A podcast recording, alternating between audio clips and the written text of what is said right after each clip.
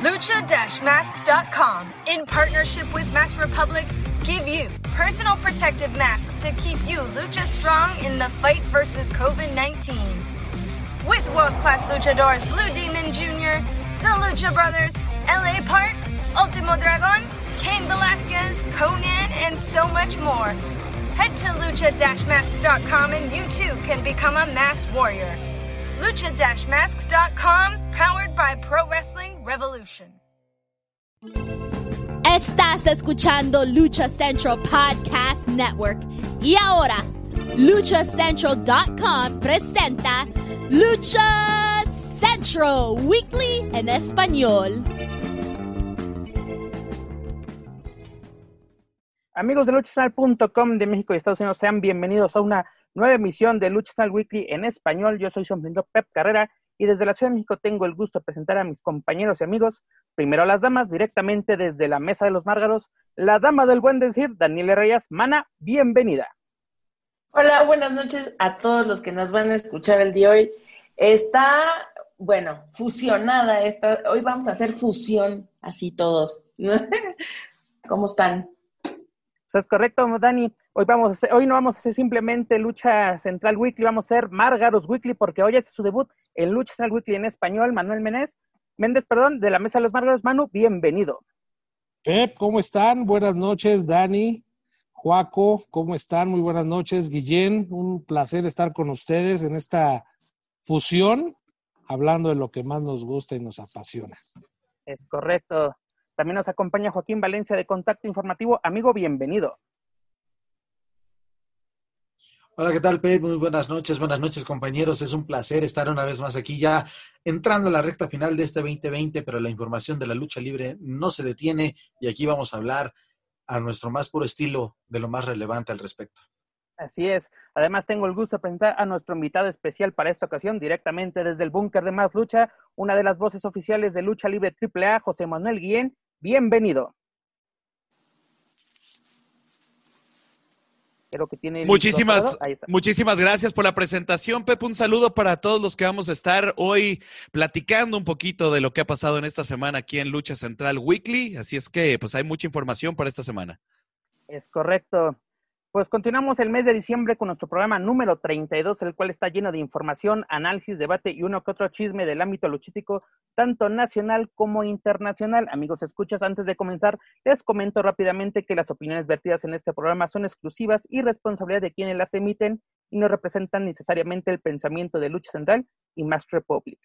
Pues bueno, amigos, ¿qué pasó esta semana, o más bien este fin de semana? Triple Manía 28, después de tanta espera, tuvimos que esperar literalmente desde agosto de los dimes y diretes de se va a hacer, no se va a hacer, por fin nos dan fecha, bien guadalupanos, 12 de diciembre, AAA nos presentó pues su máximo evento. ¿Qué les pareció la edición número 28 de Triple Manía? Guillén. Era un momento que creo que no tenía, que, que no se podía perder en este año, que, que, terminara sin una triple manía. Yo creo que eso fue lo, lo, importante y sobre todo la manera como se realizó. Ya había sido dicho que no iba a tener público.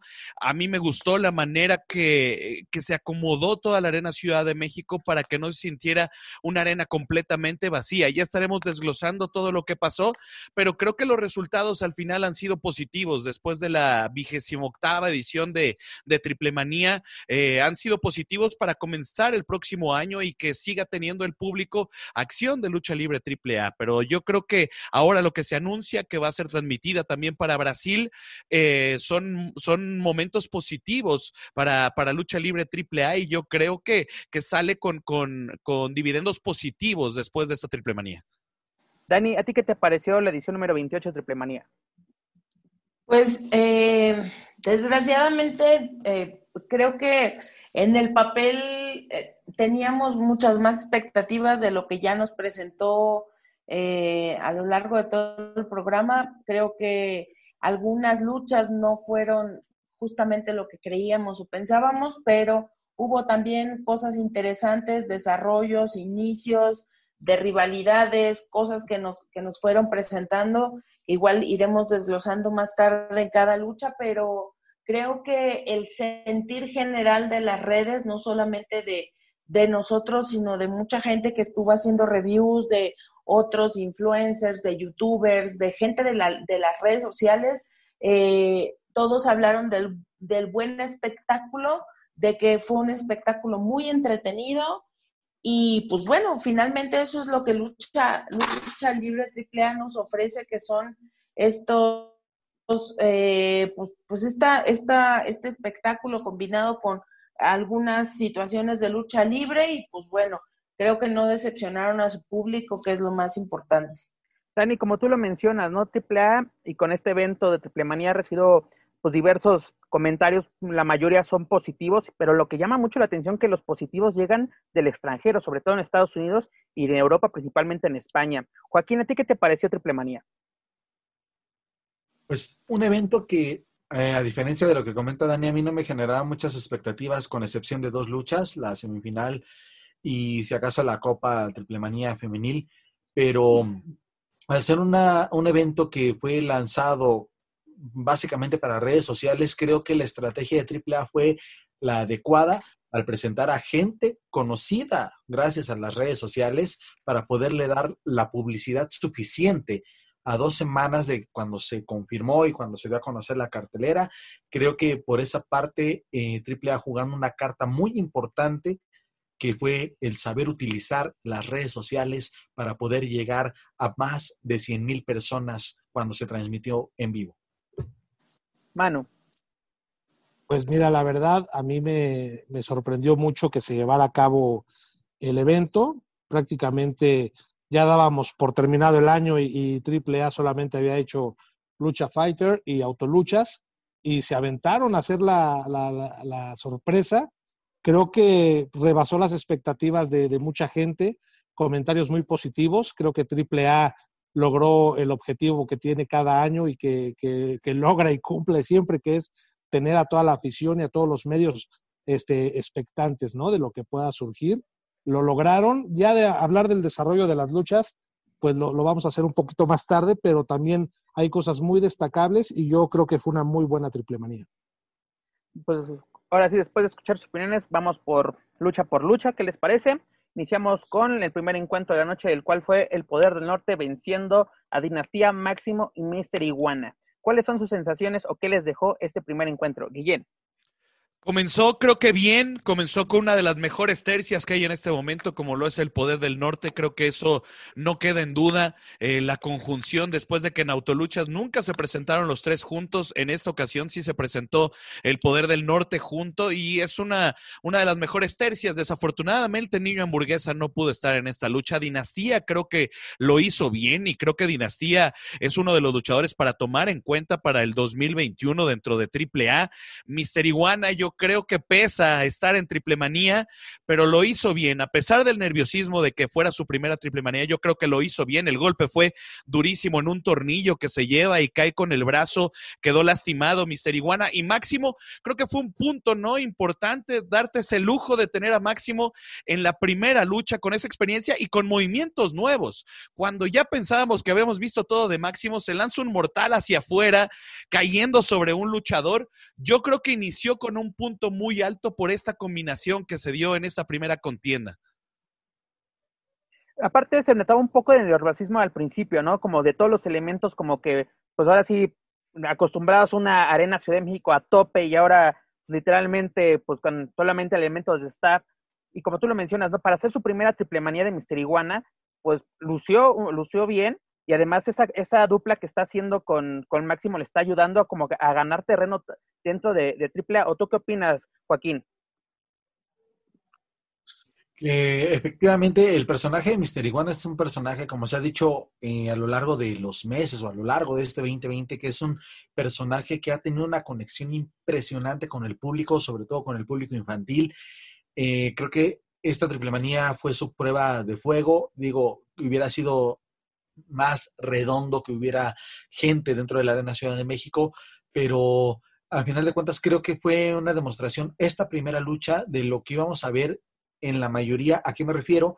Al nerviosismo. Bien o mal, venían de mucha inactividad, independientemente de autoluchas, estar en una triple manía. Solamente ponerle el nombre, triple manía 28 representaba un, un nerviosismo o algo muy especial para cada uno de los elementos y eso se vio reflejado desde la primera contienda. Dani. Pues fíjate que mm, tengo muy presente una triple manía en la que eh, llegaron los Psycho Circus en la primera lucha eh, y si no mal recuerdo era contra Fénix, Superfly y algún otro luchador. Eh, no recuerdo qué triple manía era, pero yo creo que las triple manías sirven justamente para ver de qué están hechos los luchadores. Lo, dijimos y lo vuelvo a repetir. Creo que ningún luchador sale con la intención de equivocarse, nadie sale con la intención de, de, dar un mal espectáculo, pero ganan los nervios aún. Yo diría que aún con una arena vacía, creo que a muchos que no están acostumbrados a lo mejor a trabajar en, en cierto estilo, se les dificulta más cuando no tienen el apoyo eh, tanto positivo como negativo de la gente. Eh, entonces, pues creo que para hacer esta primera vez de Mister Iguana lo hizo bien, lo hizo tan bien que estamos hablando de él, pudo haber pasado desapercibido, pudo haber sido el error de la noche. Creo que eh, finalmente la diva, la diva de esa lucha es la Yesca, que yo la amo con locura y devoción. Y pues obviamente eh, Poder del Norte, no sé qué les falta, a lo mejor les, les falta un poquito más de presencia en medios. Eh, creo que ya el trabajo como, como tercia está bien hecho, está bien planteado, está bien generado, pero siento que les hace falta algo, algo, algo. Entre ellos están bien combinados, pero hacia afuera algo falta ahí que no logran hacer un clic por completo con, con gente que no es aficionada a AAA, como que hace falta por ahí algo. Y pues bueno, lo que tú decías, este, darse el lujo de tener a Máximo en una primera lucha, eh, creo que fue el soporte también de su tercia. Y pues bueno, Dinastía, que yo lo dije y, y lo repito, ojalá podamos ver a Dinastía teniendo rivalidades este año que comienza. Me encantaría verlo trabajar enfrentándose o haciendo pareja con Aerostar. No sé si eso pudiera suceder, pero a mí me llamaría mucho la atención ver por ahí qué, qué podría funcionar, qué podría moverse. ¿Sabes qué pasa? Perdón, pero, perdón por interrumpir a, Manu con lo del poder del norte. Creo que tiene clic con los aficionados a la lucha, le hace falta el clic con la gente de AAA, con esa, con ese mundo ¿no? de, explosión y, que sean los que, a los que vayan a ver a las arenas. No, además, eh, como decía Daniela, les falta algo pues, ¿qué sería exactamente hacer un clic, no? Porque ya han sido campeones de tercias, esa rivalidad con los OGT, las, eh, los duelos de cabellera, los duelos extremos, han sido buenos encuentros que, ahora sí, si no hicieran un buen trabajo, no hablaríamos de ello. Joaquín, creo que quieres decir algo.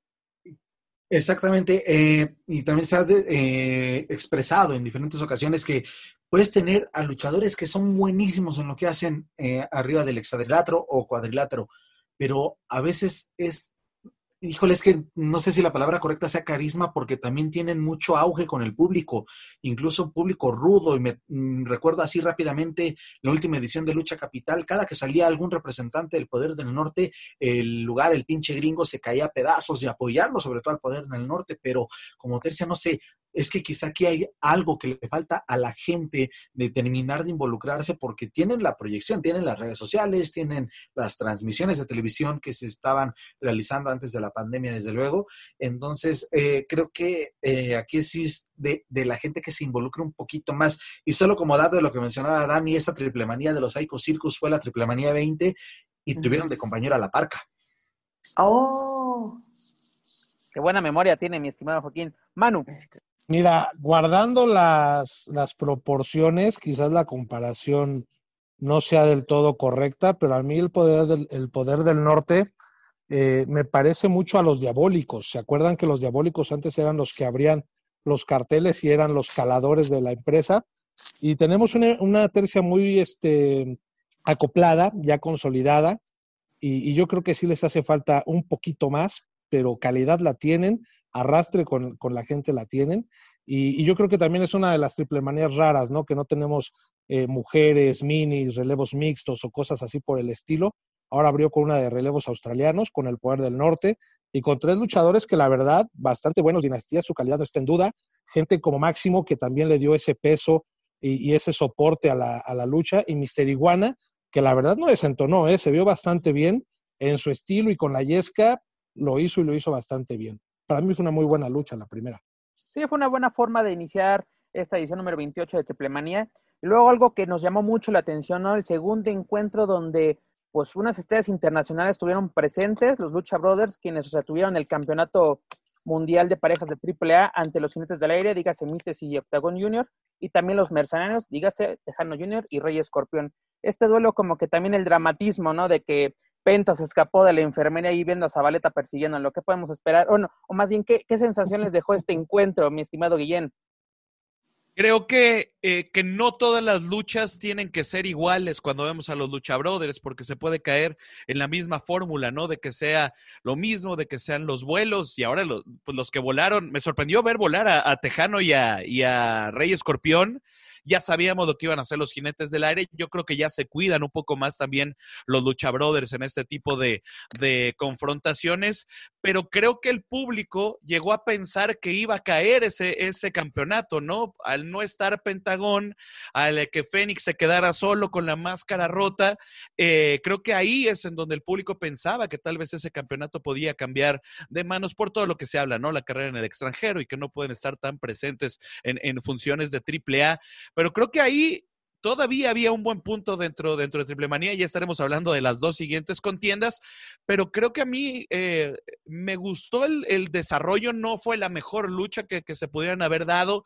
Creo que lo del hijo del vikingo, con todo también lo que se había hablado alrededor del de, hijo del vikingo que regresara con, con, los jinetes del aire también dio un punto positivo y pensando que esa lucha por el campeonato de tercia se va a dar también a futuro contra los mercenarios, creo que en esta lucha hubo un, desarrollo diferente a lo que estuviéramos acostumbrados al tener con los, con los luchabrodes, con los jinetes, con los mercenarios. ¿Crees que la noticia que se dio de que Penta llegaba lesionado a Triple Manía tras su presentación en Dynamite, cuya, cuya grabación se llevó el 3 de, diciembre, pero se, se había transmitido unos días, tres días antes de Triple Manía, como que también dio muchos dimes y diretes, ¿no, Dani? Así como que se empezó a decir de que no, no va a dar espectáculo, ¿para qué viene? Si viene lesionado, así como que ese tipo de noticias que luego no se confirma bien cuando se lleva a cabo una lesión, sobre todo en AEW que aprovecha las fechas para, para realizar grabaciones tanto de Dark como de, Dynamite, ¿cómo puede afectar este tipo de noticias a este tipo de encuentros? Pues bueno, como, como dices aquí, la situación es, eh, es, es esta falta de claridad, ¿no? Porque tú podrías pensar a lo mejor que viene más lesionado de lo que está, o, o aún peor, si él eh, va a tener una aparición inmediatamente después de que se lleva este evento que es en vivo, pues entonces, si viene saliendo de una lesión y va a subir, pues tampoco puedes trabajar con una lesión en este evento porque se supone que ya está recuperado. Entonces, eh, son estas faltas de sincronía, pero bueno, al final eh, creo que estamos hablando del trabajo de, personas profesionales y no solamente refiriéndome a, Penta y a Fénix. Eh, por ahí se manejó en las redes uno o dos días antes que él se había lesionado estando entrenando en, el gimnasio este que, tiene, donde, donde están realizando los entrenamientos. Yo no, no sé, igual y insisto, mm, son situaciones que se escapan muchas veces de la mano de los luchadores. Preguntamos incluso también eh, ante la ausencia de hamburguesa de la primera lucha, que sí había sido una lesión por COVID, por ahí se manejó que no, que había sido una lesión también en me chingué la rodilla, entonces Quería también por ahí manía, pero me eh, chingué la rodilla.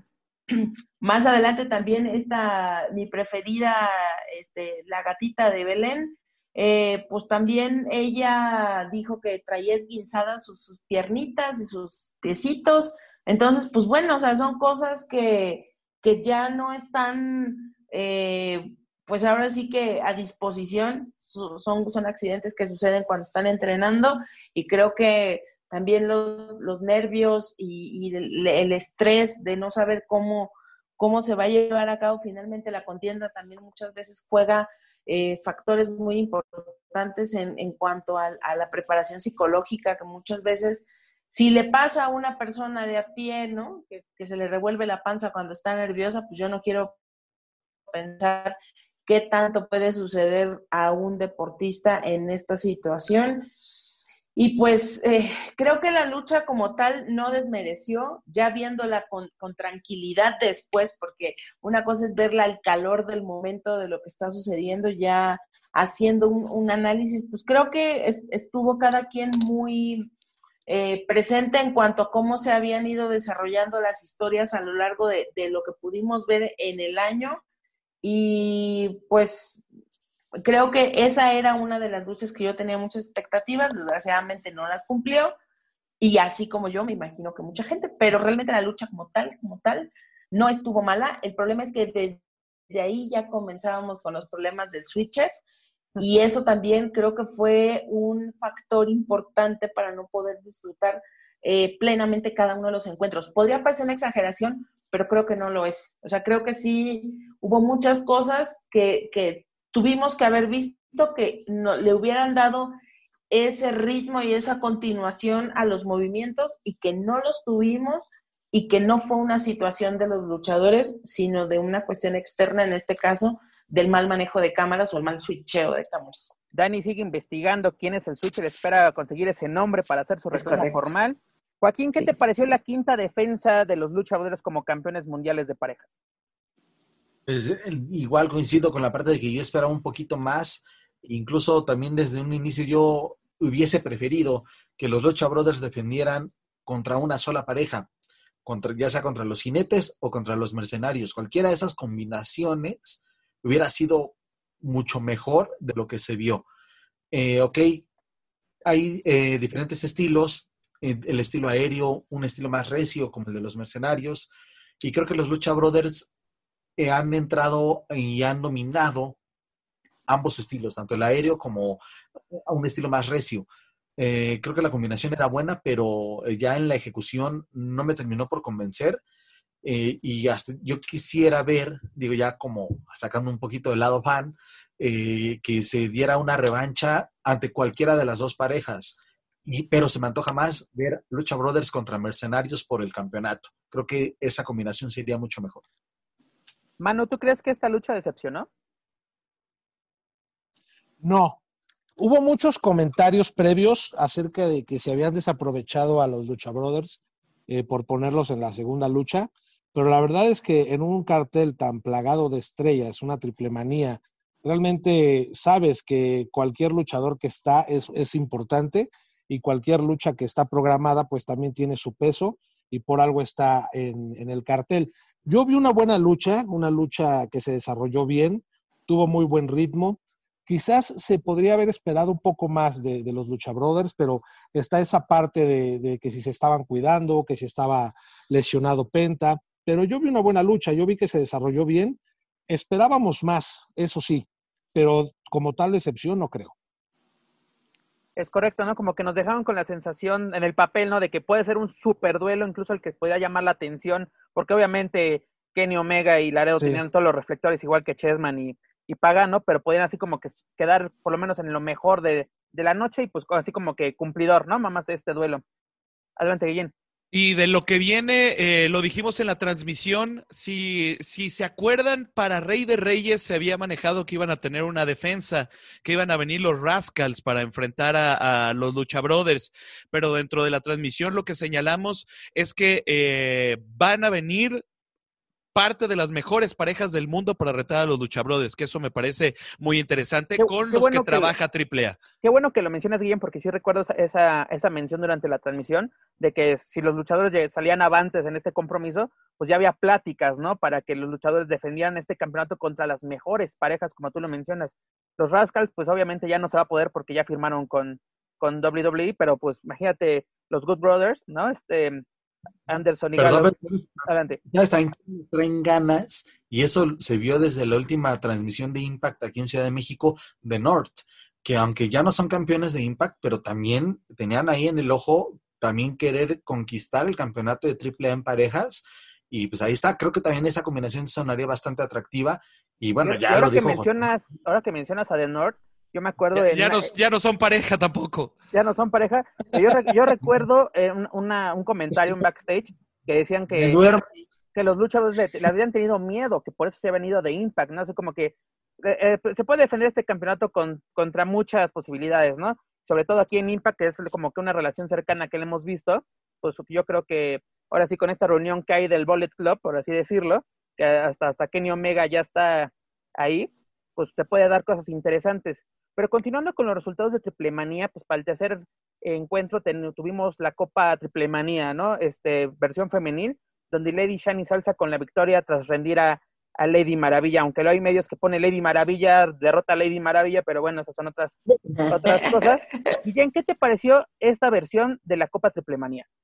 Aquí creo que bajó completamente la función, eh, bajó mucho la, la función y sobre todo por segundo año consecutivo se le da esa oportunidad, ¿no? El año pasado era el campeonato con mesas, sillas y escaleras y creo que también no fue la mejor lucha de, la noche el año pasado.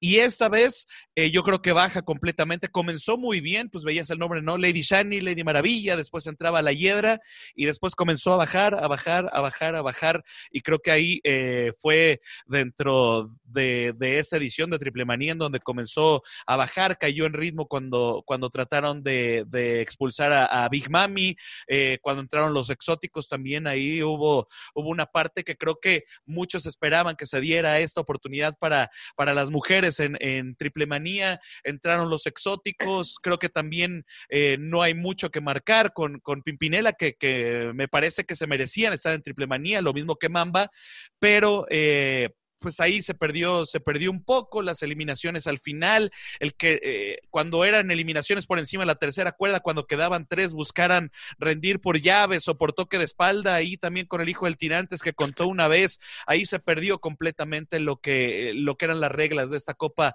Triple Manía. Yo creo que por segunda vez se les da el paquete muy grande para las luchadoras y desafortunadamente no aprovechan con todo lo que se había visto porque en Autoluchas fue eh, de manera muy destacada. Hades creo que no brilló en esta triple manía. A mí yo creo que la máscara, eh, eh, cuando ves por primera vez y ya, y ya tenías ese recorrido, ¿no? Con Hades, la ves ahora utilizando otra máscara, pues toda esa imagen que tenías anteriormente se pierde completamente como para presentar un nuevo personaje, ¿no? Una, una nueva máscara. Lo de Flammer creo que también, eh, pues para el mundo que conoce a Flammer sí, pero para el público de AAA que conoce por primera vez a Flammer, y lo comenté, para ser la primera vez que te encuentras con un público de AAA, no puedes salir con una máscara completamente negra o sin el equipo, ¿no? Que te va a ver el, el público. Yo creo que fue, fue con un poco de, de de, disfortunios en esta, en esta contienda que hizo caer y que al final es muy merecido que Lady Shani se lleve la, la Copa Triple Manía, pero yo creo que el desarrollo pudiera haber sido muy diferente en esta Triple Manía 28. Concuerdo contigo. Dani, ya que ya nos da entrada con la, con la aparición de Flammer, la llegada de, Lady Flammer a, a Lucha Libre Triple A, tú ya habías comentado esto en la mesa de los Márgaros, pero qué forma de debutar, ¿no? O sea, como que ya lo, lo acaban también mencionar, Guillén, es el, como un gran escaparate la triplemanía y llegas literalmente como te levantaste o no sé qué pasó ahí y qué imagen le puede dar a Zumba. eso, esa imagen me dio, esa imagen me dio, la verdad. Venía de la clase de, de Zumbi, de Zumba, tal cual, literal. venía a hacer evento con mi bebé reina de chocolate. No, pues, miren, ya hablando en serio, eh, me parece que la, palabra que resume la lucha de mujeres es atropellado. Eh, creo que tenías gente muy buena en calidad. Estamos hablando de gente como Chica Tormenta. Eh, tenías a gente como Fabi Apache, tenías a gente que te rinde en el ring de buena manera como Lady Maravilla. Eh, tenías a las estrellas femeniles de AAA que son La Hiedra, Shani. Tenías también a los exóticos que son eh, pues digamos que de lo más relevante que hay en las redes y que la gente lo sigue y que tiene muy buena presencia pública como Mamba o el cariño que le tiene el público a, la misma Pimpi. Entonces, bueno, y obviamente no podemos dejar de lado eh, el buen trabajo que realizó eh, la Big Mami en Autoluchas, así como el de Hades, que creo que fueron de las mujeres las más destacadas en la temporada de Autoluchas. Y pues bueno, la combinación no era mala. Yo siento que tal vez, eh, y como creo que lo comentamos también en, la mesa, siempre estas copas no han sido como eh, no han sido como el referente de orden, ni siquiera cuando el Consejo Mundial las hace son ordenadas. Entonces creo que tal vez el exceso de elementos arriba del ring, de pronto suceden estas cosas. A eso súmale, y perdón que sea tan insistente, pero súmale a que no tienes una persona que visualmente lleve el orden. Eso es súper importante. Es como si de pronto Luis Miguel fuera a hacer el popurrí de sus éxitos de los ochentas y el camarógrafo se la pasara tomando al saxofonista y tomándole los zapatos a Luis Miguel o tomándole los, dientes a Luis Miguel cuando lo, lo, único que esperas ver a Luis Miguel hacer es que se jale el pelo y que pegue un brinco. O sea, ¿me entienden? Es lo mismo. A las mujeres yo entiendo, y lo, lo dijo Conan en la mesa, que la lucha de mujeres es muy, muy llamativa, que les encanta verla en otros países, que es de las cosas, de los personajes que más llaman la atención. Está bien, está bien que, tengamos representantes de la lucha libre mexicana y que todas eh, destaquen por alguna situación, por su buen equipo, por su buena imagen, etcétera, etcétera. Pero no olvidemos algo importante, son luchadoras y tienen que hacer el oficio de luchadora yo entiendo que hay muchas otras situaciones que llaman la atención cuando estás arriba y abajo de un ring, pero eh, finalmente lo que los aficionados de lucha libre en México al menos queremos es verlas que trabajen en lucha libre. De pronto tienes a gente eh, con la llegada de Flamer a Maravilla, a Hiedra, que fue lo que comentaron que, bueno, aparentemente viene esta unión de, esta, de esta tercia, y está bien, pero para mí fue súper deslucido eh, la entrada de, de. Me parece que tuvo una campaña muy buena. Yo creo que ah, el año antepasado, si no me equivoco, y antes de que pasara todo esto de la pandemia, Flammer iba en un constante ascenso. Creo que teníamos muy clara cuál era su máscara. Creo que necesitamos ver justamente esas flamas de fuego incendiarse en el ring. Fue una entrada tibia, no mames que tienes que llegar en mayones, o sea, a ver, es un evento internacional y la dejas que se trepe en mayones, pues que venía en el Uber junto con el vikingo que no alcanzaron ni a ponerse el equipo, esas, esas partes a mí creo que sí están fuera de, toda justificación. Yo creo que si ya vas a meter a alguien, vas a introducir un personaje, aparte es un personaje rudo, malvado, de la vieja escuela, mal hecho haberla dejado subir en mayones, a menos que tenga una justificación que desconocemos por completo acá. Manu, ¿tú crees que el desorden que hubo en este encuentro, porque primero nos dijeron que eh, era un encuentro entre seis luchadoras y luego pues se metieron todos hasta exóticos, ¿crees que afectó el, desempeño o el desarrollo de esta lucha? Sí, claro que sí, pero antes de, hablar del, del desorden, yo creo que ya incluir a los exóticos en el grupo femenil ya está de más si, si alguien llegó a ver a Mamba cuando luchaba como Black Mamba en Laredo, sabe que es un luchadorazo recio, que, tiene un muy buen estilo, y Pimpinela pues también es un luchadorazo que, tiene movimientos muy buenos.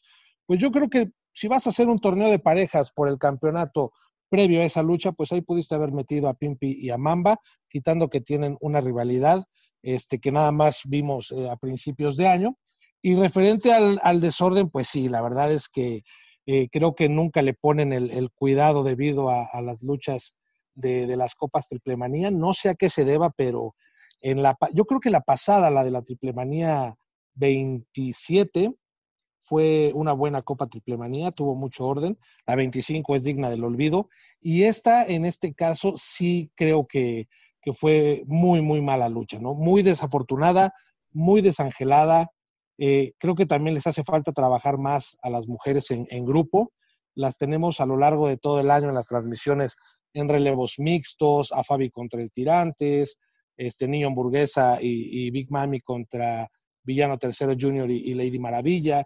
Creo que si quieres explotar la parte femenil, pues tienes que hacer que, que, trabajen todas juntas, ¿no? Que se conozcan, que, sepan trabajar y que sobre todo tengan un, buen ritmo. Acá tuvimos un ritmo de repente muy malo, de repente no había ritmo, luego las, eh, las este, llegadas de las personas que no, no estaban en el programa, los exóticos, Lady Flammer, que para mi gusto, pues siempre que llega un luchador nuevo a Triple Manía, pues se presenta con bombo y platillo y llega arrasando, como Ayako Hamada en la pasada este, edición que llegó tumbando caña, ¿no? Y en este caso la vimos como muy, muy X, ¿no? La verdad, a mí no me gustó. Perdón que te interrumpa, pero recordemos la llegada del, del, hijo del perro guayo, ¿no? La, la, llegada de Alberto el Patrón, como la llegada de Rey Misterio, el regreso de Rey Misterio, ¿no? Sí. Y no, no llegas en mayones, ¿estás de acuerdo? Oye, el patrón llegó con un traje y una camioneta de lujo y, y volvió loca a la Arena Ciudad de México. Digo, ahora no había público, pero si hubiera habido público, imagínate que llegue Lady Flammer con ese equipo y la gente va a decir, ¿y esta quién es? Pero yo, Entonces, un momento, mal. Hubo un momento en que yo juraba que era baronesa, porque aparte, las dos de pelo negro, con máscara negra, o sea, literal, si no le ves el tatuaje aquí a Flammer, jurarías que, que era baronesa.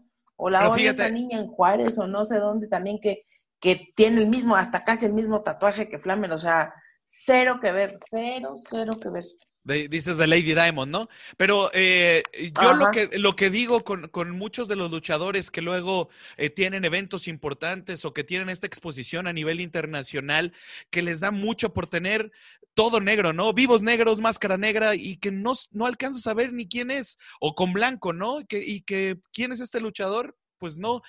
Ese, ese tipo de, de que pases desapercibido le hace mucho daño en este tipo de espacios en que tengas el momento, ¿por qué no presentarte con la máscara que tal vez la de tu padre, ¿no? Que, que, que llega a un, a un, mundo importante como es el de AAA, ¿por qué no llegar de esa manera con, con Flammer? A mí, para al, al final y ya futuro con AAA, sí me deja eh, una pregunta que me gustaría ver a estas tres luchadoras, a la Hiedra, a Lady Maravilla y a, y a Flammer para, para un futuro, pero sí fue, fue deslucido y yo también eh, me parece que estaban tratando de dar con estas intervenciones, ¿no? Que, que eran eh, espontáneas, que llegara Flammer o que llegara el hijo del vikingo, que llegaran vestidos de civiles.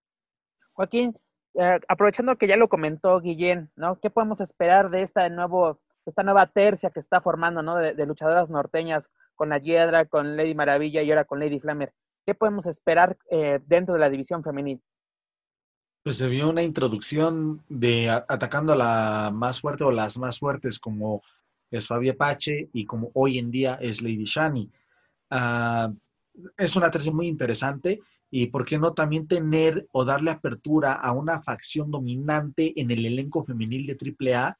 ¿Para qué? Para que también sirva de proyección, desde luego, que se pueda desarrollar una historia adecuada donde las hagan lucir pero al tomar esta introducción, pues ha pasado desapercibida. Digo, si acaso es porque en nuestros diferentes espacios ya hemos señalado esto de, Lady Flammer, pero, pero independientemente de eso, pues hay, hay desde luego todos los elementos para poder tener algo muy atractivo en la división femenil de AAA, que creo que ya también le hace falta tener una facción dominante dentro de su, de su elenco para que eh, se pueda dar un paso más o sigan escalando hacia el gusto del público y también hacia planos estelares. Dani, ustedes, perdón, ¿ustedes se acuerdan de las roqueras? Marta Villalobos, Pantera Sueña, se me fue el, nombre de la, de la otra, que en los noventas dominaban el Consejo Mundial de Lucha Libre y que después en AAA también había tercias femeniles como las brujas. O sea, yo creo que es una buena fórmula y es una manera también de impulsar la lucha femenil entre mujeres contra mujeres. ¿eh? Claro. Así es. Dani, creo que ibas a decir Pero, Aquí mi pregunta es, oye, tienes a las de casa y no te alcanza y traes todavía de fuera, ¿a, qué jugamos? y luego tienes a las de casa y no sabes cómo darles ni foco, ni rotación, ni historias que valgan la pena y que hagan que se enganchen. Oye, literalmente todo Autolucha nos vimos, o sea, fue, no voy a decir, pero vamos, tienes ahí a tu gente y todavía traes a alguien más de fuera. Dani, ¿sabes qué es lo que más llama la atención? Y ahorita lo mencionó Joaquín. Llegan y se van contra Fabia Pache, contra este Lady Shani, pero recordemos que la campeona y la rival a vencer es Talla, ¿no? Obviamente por razones eh, personales de Talla no estuvo presente en Triple Manía porque originalmente o, teníamos entendido que iba, iba, a ser el duelo contra Lady Shani por el, por el Reina de Reinas, pero ¿qué pasa? No sé, como que la, tu rival a vencer no, ni es Shani ni es, ni es Fabi, es Talla, porque Talla es tu campeona, ¿no? O sea, ¿qué, qué, podemos esperar?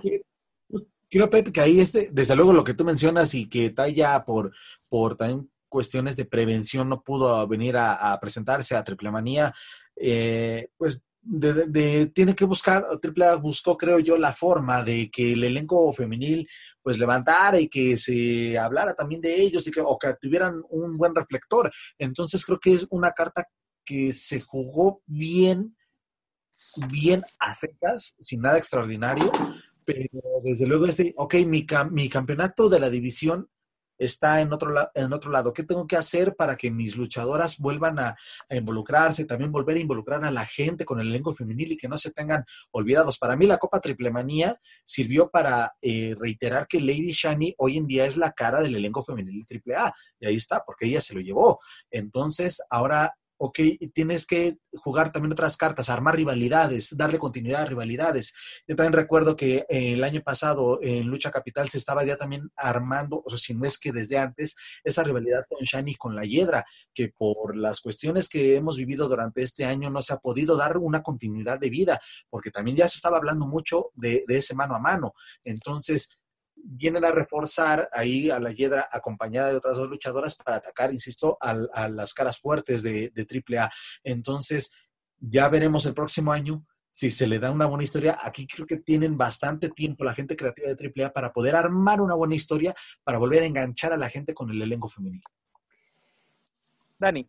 Pero tampoco la tienen fácil. O sea, a ver, nada más explícame por qué ¿Tuviste cuántas funciones fueron de autoluchas? ¿Cuántas de esas funciones estuvieron pasando en la televisión? Bueno, para mí como un millón.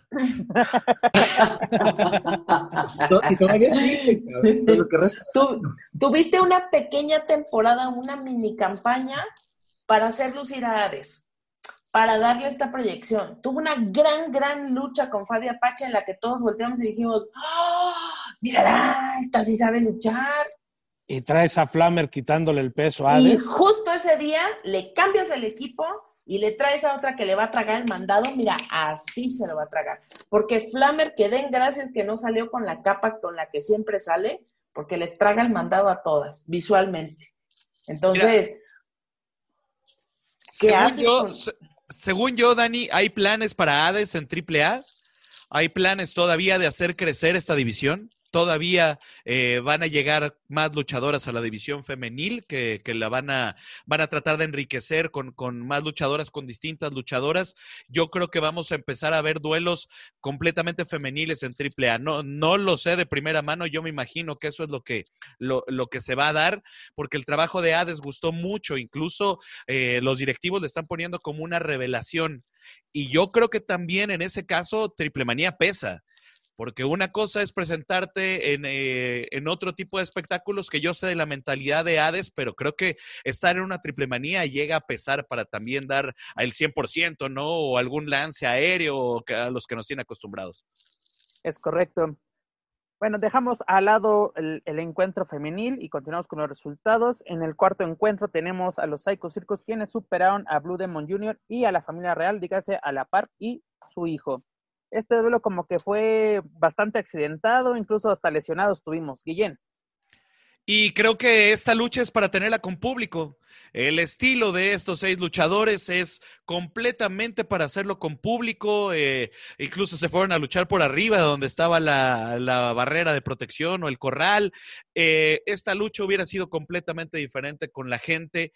Yo creo, y, lo comenté en, en Enmascarados en Más Lucha, que a mí los Psycho Circus me gustaban más por separado. Ya, ya creo que ya habían tomado una personalidad propia, los vuelves a juntar. Creo que Psycho Clown es, es, la estrella que tiene en este momento AAA, eh, entra dentro de esta contienda. Sabemos que no siempre puede ser el, el, luchador estelar, ¿no? Dentro de cada una de las funciones, pero yo lo que, lo que daría de esta lucha es que es, es una lucha con público, por ahí una rivalidad con Elia Park y con Blue Demon Jr., que es natural, que creo que tampoco explotó. Me gusta más lo que ha explotado en redes, ¿no? Con eh, Murder Clown y con Elia Park, que los dos de lo perdido lo encontrado para, para lo que viene en un futuro, que creo que va a ser muy interesante porque Murder Clown en solitario, con esos movimientos, con la plancha, con el 619, siendo un luchador de dos metros que, que hace ese tipo de movimientos, yo creo que ya tenía una personalidad propia. No sé qué tanto haya afectado la máscara de Monster Clown al haber caído en, en Triple Manía Regia. Psycho Clown se, se, cuece aparte, pero creo que las piezas no fueron las, las indicadas, ¿no? Pensar que tal vez se podía desarrollar una lucha en la que estamos acostumbrados. Yo creo que con público hubiera explotado, ¿no? Los charolazos, Elia Park, la, la, la traición con Blue Demon Jr., pero desafortunadamente no había público y creo que esto adoleció mucho para esta contienda. Es correcto. Dani, ¿era necesario reunir a los Psycho Circus, sobre todo en una triple manía? Pues yo me voy a amparar a las palabras de, del señor Carlos Espava, eh, que dijo que bueno, es, es, una etapa, es una etapa que están viviendo el momento ahora de, de reunir a, a, esta tercia. A lo es, mejor... es, Dani, perdón, es nostalgia y la lucha libre es nostalgia también. Y, y, tiene no sé cuánto tiempo, 10 años tal vez que, que, que, salió esta tercia, entonces a lo mejor a nosotros nos significa otra cosa, pero pues hay niños que están comenzando a ver... Eh, eh, Dani, esta... perdón que te interrumpa. Sí. Esta semana se cumplieron 14 años del debut de los Psycho Circus en Chilpancingo. Entonces, y pues, nadie daba un mejor, peso por ellos, ¿eh? A lo mejor, Se la ganaron eh, a pulso mucha gente no, no llegó a verlos en acción porque ya los agarró en sus carreras en solitario. Y pues quizá fue un buen, un buen guiño, o sea, qué bueno que tuvimos esta oportunidad de verlos. Ojalá nunca más volvamos a verlos así, porque a pesar de que también dijo Conan que antes de la pandemia ya estaba como que la gente estaba caliente con volverlos a ver, algo sucedió, algo pasó que ya las piezas, mira, cuando tú tratas de, tratas de embonar cosas a fuerza, sucede esto, brincan los tornillos por todos lados. Afortunadamente para la carrera de Morder, espero y todo parece indicar que sí. Eh, la respuesta de las redes de lo que dijo Guillén de, de este eh, de esta pique que está sucediendo ahí entre Morder y Elia Park, se me antoja muchísimo, muchísimo, muchísimo para poder ver encuentros duros, férreos, de estos en los que literalmente Elia Park sacaba hasta el ventilador para acabárselos en la cabeza. Entonces, sí se me antoja mucho, creo que Morder tiene toda la capacidad y creo que aquí este reencuentro a quien más favoreció fue justamente a Morder. Y pues qué bueno que Psycho Clown es la estrella de AAA. Creo que él ahorita está en una etapa difícil, que es la etapa de mantener el personaje en un nivel y una calidad. Eh, esta es, esta es una parte importante de los personajes y pues bueno, tendrá que darle un refresh después de esto y ver también qué historias vienen para él, ¿no? El negrito, pues, pues el negrito lo queremos mucho, ¿no? Y ya. Guillén. Eh, creo que eh, nos olvidamos en febrero, en el tan lejano febrero, dieron una muy buena lucha y, y, fue la reunión de los Psycho Circus en Querétaro, que fue contra el Poder del Norte. También qué, qué par de tercias, ¿no? Las que se enfrentaron y se vieron muy bien. Y hay que recordarle al público que originalmente esta lucha iba a ser la facción ingobernable contra los Psycho Circus, que ese era el morbo de ver a Rush, a la bestia del ring y a Elia Park en contra de los Psycho Circus. Ese era el morbo por lo cual trajeron de regreso a los Psycho Circus en esta, en esta temporada en AAA. Yo no dudo de la calidad de, de los tres, pero creo que algo no, como hemos dicho, no de clics. Yo creo que algo no hizo clic en esta contienda y creo que esta lucha era para el público, repito. Manu, ¿qué sensaciones te dejó este encuentro? Justamente lo que acaba de decir Guillén, era una, lucha para el público por la nostalgia que, que, representaba ver a los Psycho Circus, que fue uno de los primeros equipos después del fallecimiento de Antonio Peña que resurgía a, a AAA eh, dentro del concepto de payasos. Yo me quedo, dicen, de lo perdido lo que aparezca con, con Morder. Creo que ya es momento de que Morder, lo hablábamos en el programa el sábado, de que Morder ya en solitario sea una de las bases de la empresa, que sea tu golpeador, tu, tu, tu máximo rival a vencer. Tiene peso, tiene carisma, tiene muy buena lucha. Yo creo que ya es momento. Hablar de Elia Park y de Demon Jr., creo que también se puede estar gestando algo muy interesante. Yo hablaba también acerca de que por qué no estuvo Rush. Bueno, se habla de Ring of Honor, pero ni siquiera hubo un promo. Y, y sí hubo un promo de, de Conan y, y Elia Park en backstage discutiendo, ¿no? Entonces yo creo que esto eh, puede traer cosas buenas para una Triple Manía 29. Solamente falta ver si, si Elia Park va a seguir trabajando con AAA o, o va a cambiar de opinión a principios de año como, como casi siempre pasa, ¿no? Pero fue una lucha que como nostalgia fue buena, ahí se queda y sí, era para el público totalmente. Joaquín, ¿qué podemos esperar tras este resultado de los protagonistas de este encuentro? Pues Psycho Clown en su camino a seguir eh, manteniéndose como una de las cartas fuertes, o si no es que la más fuerte de AAA. Eh, creo que tienen, la, tienen su evento estelar ahí eh, de Triple Manía 29, Elia Park contra Blue Demon Jr. Sería grandioso. Ojalá que si se llega a dar, si se le da continuidad y, y ser con ya con público, que ojalá sí sea, será tremendo. Uh, en cuanto a Morder, pues igual, este, de, Morder eh, ya, ya tiene que también forjar su camino y Monster seguir trabajando para mantenerse vigente. Y creo que esta lucha de Triple Manía 28 fue para ello, para terminar de dar un impulso tanto a Monster como a Morder, acompañados de Psycho, quien es hoy en día la, el máximo referente de lucha libre AAA. Y en cuanto al hijo de La Park, pues el hijo de La Park, fíjate que tiene cosas bastante interesantes. Ojalá que igual se le pudiera dar una oportunidad a nivel individual, porque creo que también tiene mucho que demostrar. Ha crecido mucho, mucho, mucho. Continuando con los resultados, pues para el quinto encuentro tuvimos el debut, o más bien la presentación de Marvel Lucha Libre donde Terror Púrpura y Brenoide superaron a Aracno y a Leyenda Americano. ¿Qué les pareció este encuentro con el cual, pues ahora sí es totalmente oficial? Bueno, ya, era oficial, pero ahora sí ya nos introducen en el universo de Marvel Lucha Libre de la mano de Lucha Libre AAA. Guillén. A mí se me hizo buena la lucha, eh, una lucha diferente, ¿no? Si tienes todas las cosas, pues esta fue completamente diferente. Fue un estilo del que estamos acostumbrados a ver en otros lugares, no tanto en AAA y sobre todo con cuatro luchadores internacionales que, que yo creo que la confianza estaba en ellos para darle vida a estos personajes. Y es el, es el es la primera probada que ya se da en cuanto a lucha libre con estos personajes que tiene Marvel. Yo creo que hay que ir viendo cómo se va a ir, eh, cómo, cómo ver pues madurando toda la idea de, de, Marvel Lucha Libre Edition. Eran muchísimos datos, eran nombres diferentes. Eh, eh, te voy a poner en, mi caso particular. Y el tratar de meter al público en una historia, en no sé cuánto haya durado, 15 minutos una lucha, es complicadísimo, pero tratamos de hacerlo de, de esa manera, de, de, decir la historia, ¿no? De Aracno, que no es el hombre araña, de leyenda americana, que no es el Capitán América, que son luchadores que pertenecen al universo de Marvel, que creo que eso es lo más importante. Hay una, eh, si me permites platicar un poco al público, hay una liga de lucha libre en México que tiene estos personajes, pero que no son ni Thanos, ni, eh, ni Venom, son luchadores propios que están dentro de, de, una liga y que van a tener eh, este tipo de cosas. Yo creo que el resultado es positivo, sobre todo para los niños.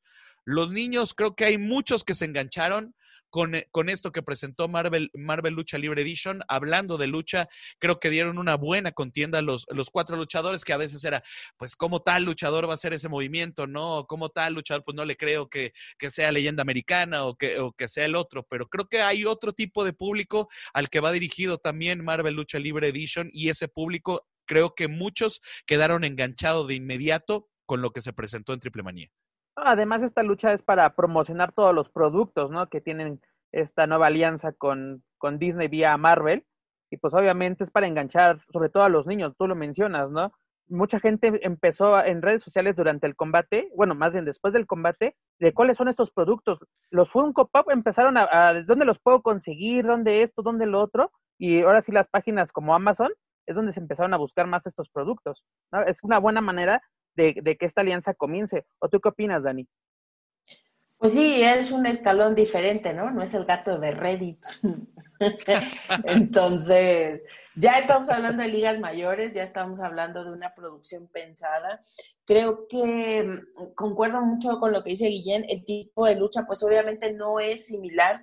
Aquí estamos hablando de una teatralidad todavía un poquito más arriba y me refiero a teatralidad no para que empiecen a estar fastidiando con de que la lucha libre, no.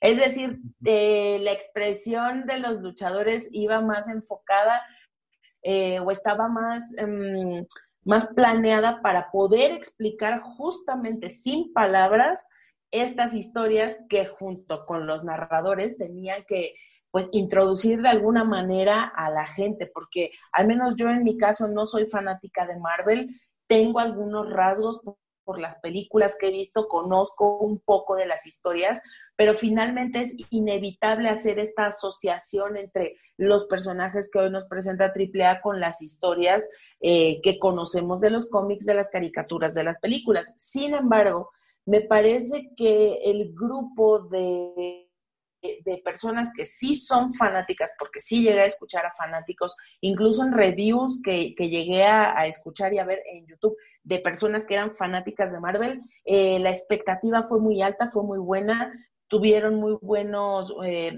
muy buenas mm, críticas acerca de, de cómo se presentó a los luchadores dando vida a estos personajes. Digamos que si hubiera sido cine, hubiéramos dicho que el casting fue perfecto, eh, y pues bueno, creo que el resultado finalmente para mí no es el tipo de, no me gusta ese dinamismo que llevaban, por momentos a mí se me hacía un poco tediosa, pero insisto que aquí el punto estaba focalizado en poder explicar y poderle darle lógica también a los personajes y a las historias que se estaban presentando en ese momento.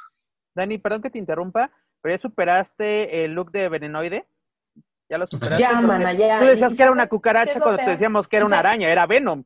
Y, sabes qué es lo peor? Que en los cómics y en las fotitos sí también es una cucaracha. Entonces ya por eso dije, ah, bueno, no estaba tan dispar de lo que efectivamente siempre pegaron al modelo.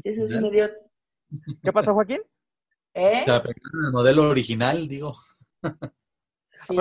aprovechando que estamos contigo, Joaquín, ¿qué sensaciones te dejó el debut de la alianza entre Marvel y Lucha Libre AAA en Triplemanía 28? Pues un riesgo que ha valido la pena, desde luego, para, para la cuestión comercial, porque sí, la, el desarrollo de la historia, los personajes, cómo se llevó a cabo incluso la lucha, me parece que era un producto netamente como el que estamos acostumbrados a ver en las empresas de Estados Unidos, pero eh, a final de cuentas logró su cometido con el público latino, con el público mexicano y creo que a donde haya llegado la transmisión de Triple Manía, porque como lo decía Daniela, este, se enganchó la gente y terminó siendo un rotundo éxito que eh, los eh, Funcos o las figuras de, Marvel han sido muy cotizadas para conseguirlas a través de Internet. Por esa parte fue muy buena. Mano. Pero, perdón, solo para lo que eh, digo, oigan, pues mantengamos tantito el misterio. También los mismos luchadores ya revelando en redes sociales quiénes también. Está de la fregada. Dani. Es que mm, ahí sí yo, puedo decir que eh, hay muchas situaciones que se salen de control. Es decir, eh, si vas a tener a tal luchador y sabes que está tatuado, oye, pues no se lo des al que está tatuado. Si acabas de salir a luchar hace 20 minutos, por lo menos despégate las malditas uñas, porque ¿qué crees? La gente sí se fija hasta en eso. Dani, para que te interrumpa, Marvel mandó un comunicado esta semana, un comunicado de prensa, donde daba a conocer los personajes precisamente de, del Marvel Lucha Libre.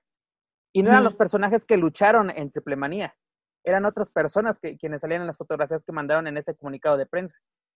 ¿No? También ahí hay un error, un error de comunicación, o no sé qué opinas tú, Guillén. Eh, no, no es, un, no es un error, sino que eh, en, este, en esta misma teatralidad creo que no van a ser siempre los mismos luchadores que le den mm, eh, la luz al personaje. ¿Y crees que sea adecuado esa decisión de que no se le dé una continuidad al, personaje? Mira, al final créeme que, que, que, ellos cuidan hasta lo último. Tuvimos una plática con ellos antes de la función.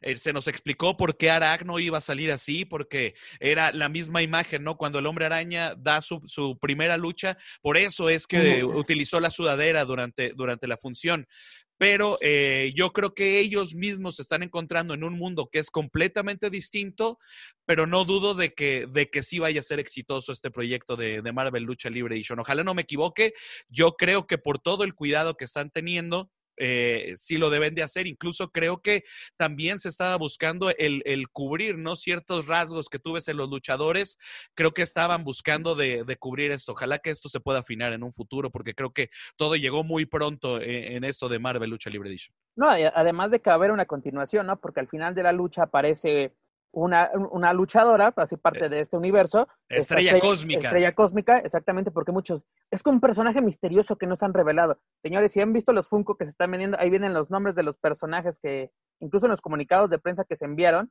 ahí vienen los personajes que se van a estar manejando, ¿no? Como, ¿qué podemos esperar, Manu, de, de, este, de esta alianza, ¿no? O qué te gustaría ver por parte de esta alianza entre Marvel y Lucha Libre AAA? Pues a mí me gustaría ver más luchas como las que vimos el sábado. La verdad es que yo creo que era una de las luchas que menos esperaba. Había mucha expectativa en, en, redes sociales. El comentario que más risa me dio fue el que eran los de la basura que subieron en, en autoluchas, ¿no? Los de ese video. Entonces, eh, eh, con todos esos comentarios alrededor, te encuentras con una muy buena lucha, con esa teatralidad, eh, gesticulación, que a pesar de que traían máscaras, se notaba la gesticulación, la manera de interpretar el personaje, fue muy buena, para mí fue una muy buena lucha y creo que lo que viene, pues también es bueno. Yo la verdad no estoy en contra de que se, de que se destapen quiénes son los luchadores que están este, personificando. La verdad es que eso pasa a segundo término. Ahí tienes la calidad de mucha gente que puedes aprovechar y que pueden llevar esta liga a cabo sin ningún problema. Para mí vienen cosas buenas y creo que, que es un acierto de AAA. Eh, lo dijo Joaquín, fue un riesgo muy grande meter esa lucha en una triple manía y la verdad la lucha cumplió y cumplió bastante bien. A mí me gustó y creo que vienen cosas buenas y me gustaría seguirlo viendo. Es, es, una unión, perdón, Pep, es una unión, eh, yo creo que para tal vez al, al, mundo de la lucha libre no se da cuenta de esto, ¿no? O dicen que no hay peor ciego que el que no quiere ver, y no lo digo yo formando parte de, de AAA, pero es una alianza del mundo de la lucha libre con el, el, el, la empresa número uno de entretenimiento a nivel mundial. Es cualquier cosa, ¿eh? No, y además de que se tiene que aprovechar al máximo. Recordemos hace algunos años, el Consejo Mundial con Warner tuvo una alianza para productos y salieron unos productos y tuvo muy poca difusión y hasta ahí quedó. ¿no? Incluso también hace unos años con Marvel, cuando todavía no era propiedad del ratón Miguelito, hicieron la presentación en Arena México de Hulk contra Abominación, que eran Rey Bucanero y el Terrible. Y tampoco tuvo un gran boom. Y de esta lucha sí hay mucha gente que está hablando, y sobre todo a nivel internacional, ¿no? De que la manera que, como, como ahora sí, de los cómics llegas a, al mundo verdadero. Aparte algo interesante, ¿no? De que cómo comenzó el hombre araña en los cómics, como un luchador, ¿no? Y aparte eso llamó mucho la atención. Y sobre todo yo lo leí de fans en las redes sociales que les emocionó ver a un luchador personificando por lo menos a alguien inspirado en el hombre araña, en este caso Aracno. Yo ya quiero ver a la chimichanga de la muerte. También, también. Oye, pero aparte van a traer a otro tipo de público a la lucha libre. A, ese, claro. a esa gente del universo de Marvel se puede fijar en la lucha libre y al final es, es, es, sumar. ¿Qué pasó en el Consejo también hace poco? Hicieron la película de caricaturas y le quitaron el personaje de Diamante Negro, a, Diamante Negro. A, y se lo dieron a eh, Dragón Rojo Jr., ¿no? Entonces, uh -huh. ¿por qué no hacerlo acá? ¿Por qué eh, eh, hacer tanta crítica exacerbada sobre las cosas que pasan? Aprovechenlo, disfrútenlo. Creo que esto es una muy buena plataforma, no solamente para AAA, sino para la lucha libre en general. Yo le pregunté claro. a Acno, cuando terminó el espectáculo, porque estaba ahí, yo le pregunté, ¿alguna vez te imaginaste en personificar al hombre araña? O sea, siendo que no es lo mismo, ¿no? Aracno es diferente al hombre araña. Y yo le dije, ¿alguna vez te imaginaste esto? Y me dijo, no, muy emocionado. Me dijo, no. Eh, y, y, eh, y, le dije, ¿cómo te sentiste? Me, me dijo, muy bien, con, con esta parte de, de, de, esta oportunidad, ¿no? Que se le dio para personificar a Aragno, y siendo que fue el que estaba atrás de la máscara de Aragno, un luchador que apareció por lo menos en dos transmisiones. Es correcto. Continuando con los resultados y hablando de buenos encuentros y sobre todo que se llevan las palmas, la lucha semifinal, ¿no? Donde Kenny Omega realiza, si no me equivoco, su cuarta defensa como, como megacampeón de lucha libre AAA ante Laredo Kid. Y pues ahora sí, se habló de todo en este encuentro. ¿Qué nos dejó este encuentro, Guillén? Pues creo que a un Laredo que está siendo buscado por todos lados, ¿no? En este momento, después ya de la calidad que tuvo. de dónde lo queremos ver. Pues creo que eh, eh, es lo que tiene que aprovechar Laredo Kid, después de haber sido el foco de atención de todo el público, porque fue después de la lucha de Marvel ya el repunte amplio, ¿no? Que se tuvo para, para Triple Manía yo creo que la calidad que nunca se ha puesto en tela de juicio de, un luchador como lo es Laredo Kid, que demostró en un momento importante dentro de su carrera, que creo que se entendió muy bien con Kenny Omega para sacar una, una muy buena lucha y está siendo catalogada como una de las mejores luchas en el año. Y yo daría esos, no dudar de la calidad que tiene Kenny Omega, que yo creo que nadie duda de que puede dar buenos encuentros. Y por el otro lado, un Laredo Kid que se preparó para este enfrentamiento, si bien no consiguió una victoria con el megacampeonato. Yo creo que. Hubo momentos que yo pensé que, que Laredo Kid iba a alzarse con el oro de AAA y de cerrar ese círculo, ¿no? De un luchador que creció, que prácticamente su, su, su adolescencia la, la, tuvo en AAA y que se cerrara ese círculo, ¿no? Convirtiéndose en megacampeón para este gladiador. Y, y, se ve la importancia que le dio al combate un equipo nuevo, una capa nueva, como, como salió Laredo Kid. Es decir, era la triple manía de Laredo Kid, así es como la tenía que vivir. Que Flamer tome nota, por favor enfrentándose con, con, un luchador como Kenny Omega y, yo creo que tarde o temprano va a ser megacampeón. Fue la mejor lucha de la noche, un castigo que en muy pocas ocasiones utiliza Kenny Omega, esa variante desde las alturas, ¿no? Un Super One Wing Angel para terminar el combate. Habla de la importancia también de Kenny Omega que le dio a, esta contienda, el ver una plancha de 450 grados sobre una pierna, ¿no? Lo, importante que es también en su momento el castigar a tu rival. Yo creo que por todos lados. Fue la mejor lucha de la noche esta que se vivió entre Kenny Omega y entre, y entre Laredo Kid. Y como los campeonatos de pareja los tienen los Lucha Brothers, como el campeonato latinoamericano lo tiene Daga, como el campeonato de Reina de Reina lo tiene Talla, como el megacampeonato lo tiene Kenny Omega, yo creo que es una oportunidad de triple A de decir internacionalmente estamos tratando también de acaparar terreno. Es correcto. Dani, ¿qué sensaciones te dejó pues ahora sí que Kenny Omega se tiene el oro de AAA. Fíjate que eh, justamente la, lucha de Laredo y de Kenny fue una de las que volví a ver. Yo creo que la vi ya con otros ojos. Yo, yo decía hace rato que la euforia, el momento, eh, la calentura de estar viendo en vivo el evento, eh, te, te, vamos, de pronto te obnubila muchas cosas que, están ahí y que ya después las ves con calma y dices, mira, y creo que esa lucha es una lucha que va a pasar a la posteridad. Eh, es una consagración para, para Laredo que si no es la única vez que se ha enfrentado, sí es una, es, es fue, yo siento que eh, como mostrar todas sus cartas de alguna manera y creo que lo que nos enseñó fue eh, que este tiempo que en algún momento se llegó a tomar, que este nuevo brío que tiene Laredo, eh, lo posiciona ya en, un nivel en el que pocos luchadores llegan incluso en toda su vida profesional. Yo creo que él ya está preparado. Eh, si Kenny Omega lo, tratamos como lo que es, que es el mejor luchador del mundo, pues vaya sinodal que le ha tocado. Al principio, quizá para mí los primeros cinco minutos de la lucha no fueron lo que yo esperaba. Yo quería ver un encuentro en el que fuera casi, casi mano a mano, eh, de cuerpo a cuerpo, de estos, eh, vamos a, otros encuentros a los que el mismo Kenny nos, tiene acostumbrados.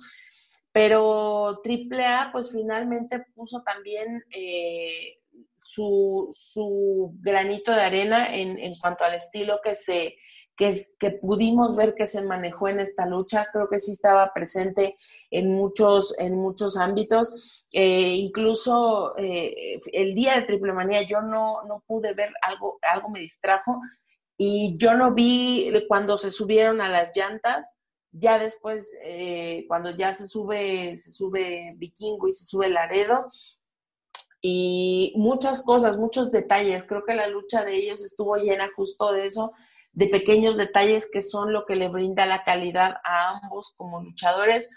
Ojalá después podamos volverlos a ver eh, trabajando juntos, pero solos. A mí la verdad me, me molesta, me fastidia, me, me causa mucho ruido que haya intervenciones en la lucha o que haya seconds. No me gusta, me parece que lo ensucia, pero bueno, eh, entendible a todas luces lo que, lo que hicieron y insisto nuevamente, qué, qué buen luchador es Kenny Omega, honestamente, esa forma que tiene de acoplarse, eh, la limpieza de los castigos hace que, que el disfrute de la lucha sea total.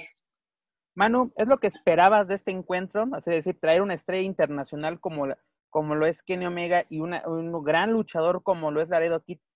¿Es lo que tú esperabas ver de este encuentro? Sí, claro.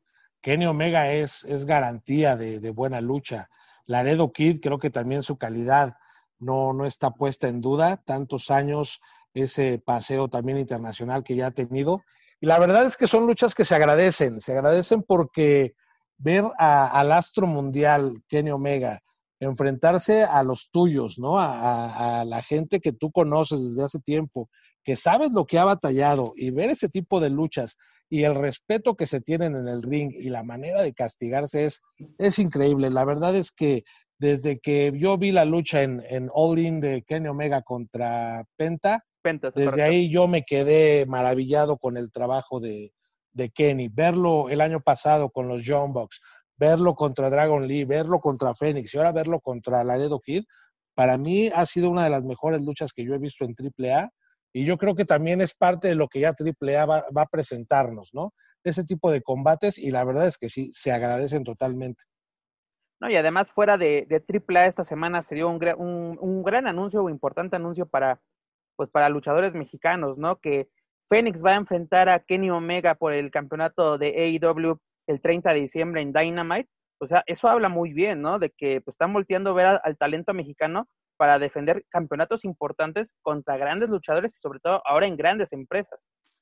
Sí, sí se claro. lo merece, ¿no? Un, un, gran valor para, para lo que están haciendo y para lo que ha hecho Fénix en AEW, yo creo que es un, es un justo valor enfrentar a Kenny Omega. No, ya recordemos que si originalmente Fénix iba a enfrentar a Kenny Omega en el torneo para determinar el retador número uno, se lesionó ante su hermano Penta, Penta tomó su lugar, Penta cae entre Fénix, por, él, por eso avanzó a la siguiente ronda, y es un duelo que teníamos que haber visto hace algunas semanas en Dynamite. Y ahora no simplemente es por determinar un retador, es por un campeonato.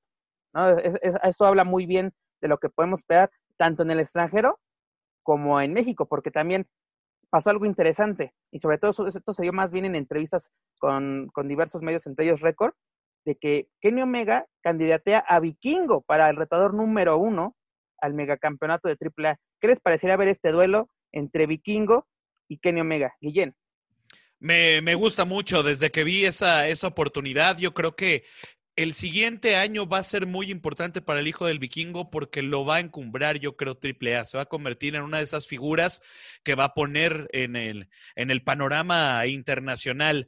Pero creo que, que, que se lo merece el hijo del vikingo, sobre todo porque ha sido uno de los luchadores que más ha destacado siendo que sus luchas han sido en México para el extranjero y creo que se lo merece. Yo pondría dentro de los retadores, porque estábamos haciendo una encuesta de quiénes podrían encontrar, el hijo del vikingo se me hace una buena opción, enfrentarlo por el megacampeonato, no sé si, si se lo puede quitar, Daga levantó la mano, que es otro de los luchadores que lo quiere enfrentar, y por ahí está, ¿no? Mucha gente estaba diciendo que Rush contra Kenny Omega, o que se enfrentara Psycho Clown contra Kenny Omega, a mí me gustaría ver Taurus contra Omega por el, por el megacampeonato, pero eso me parece un justo valor para el hijo del vikingo, para el trabajo que ha hecho, y sería interesantísimo ver esa lucha. Dani.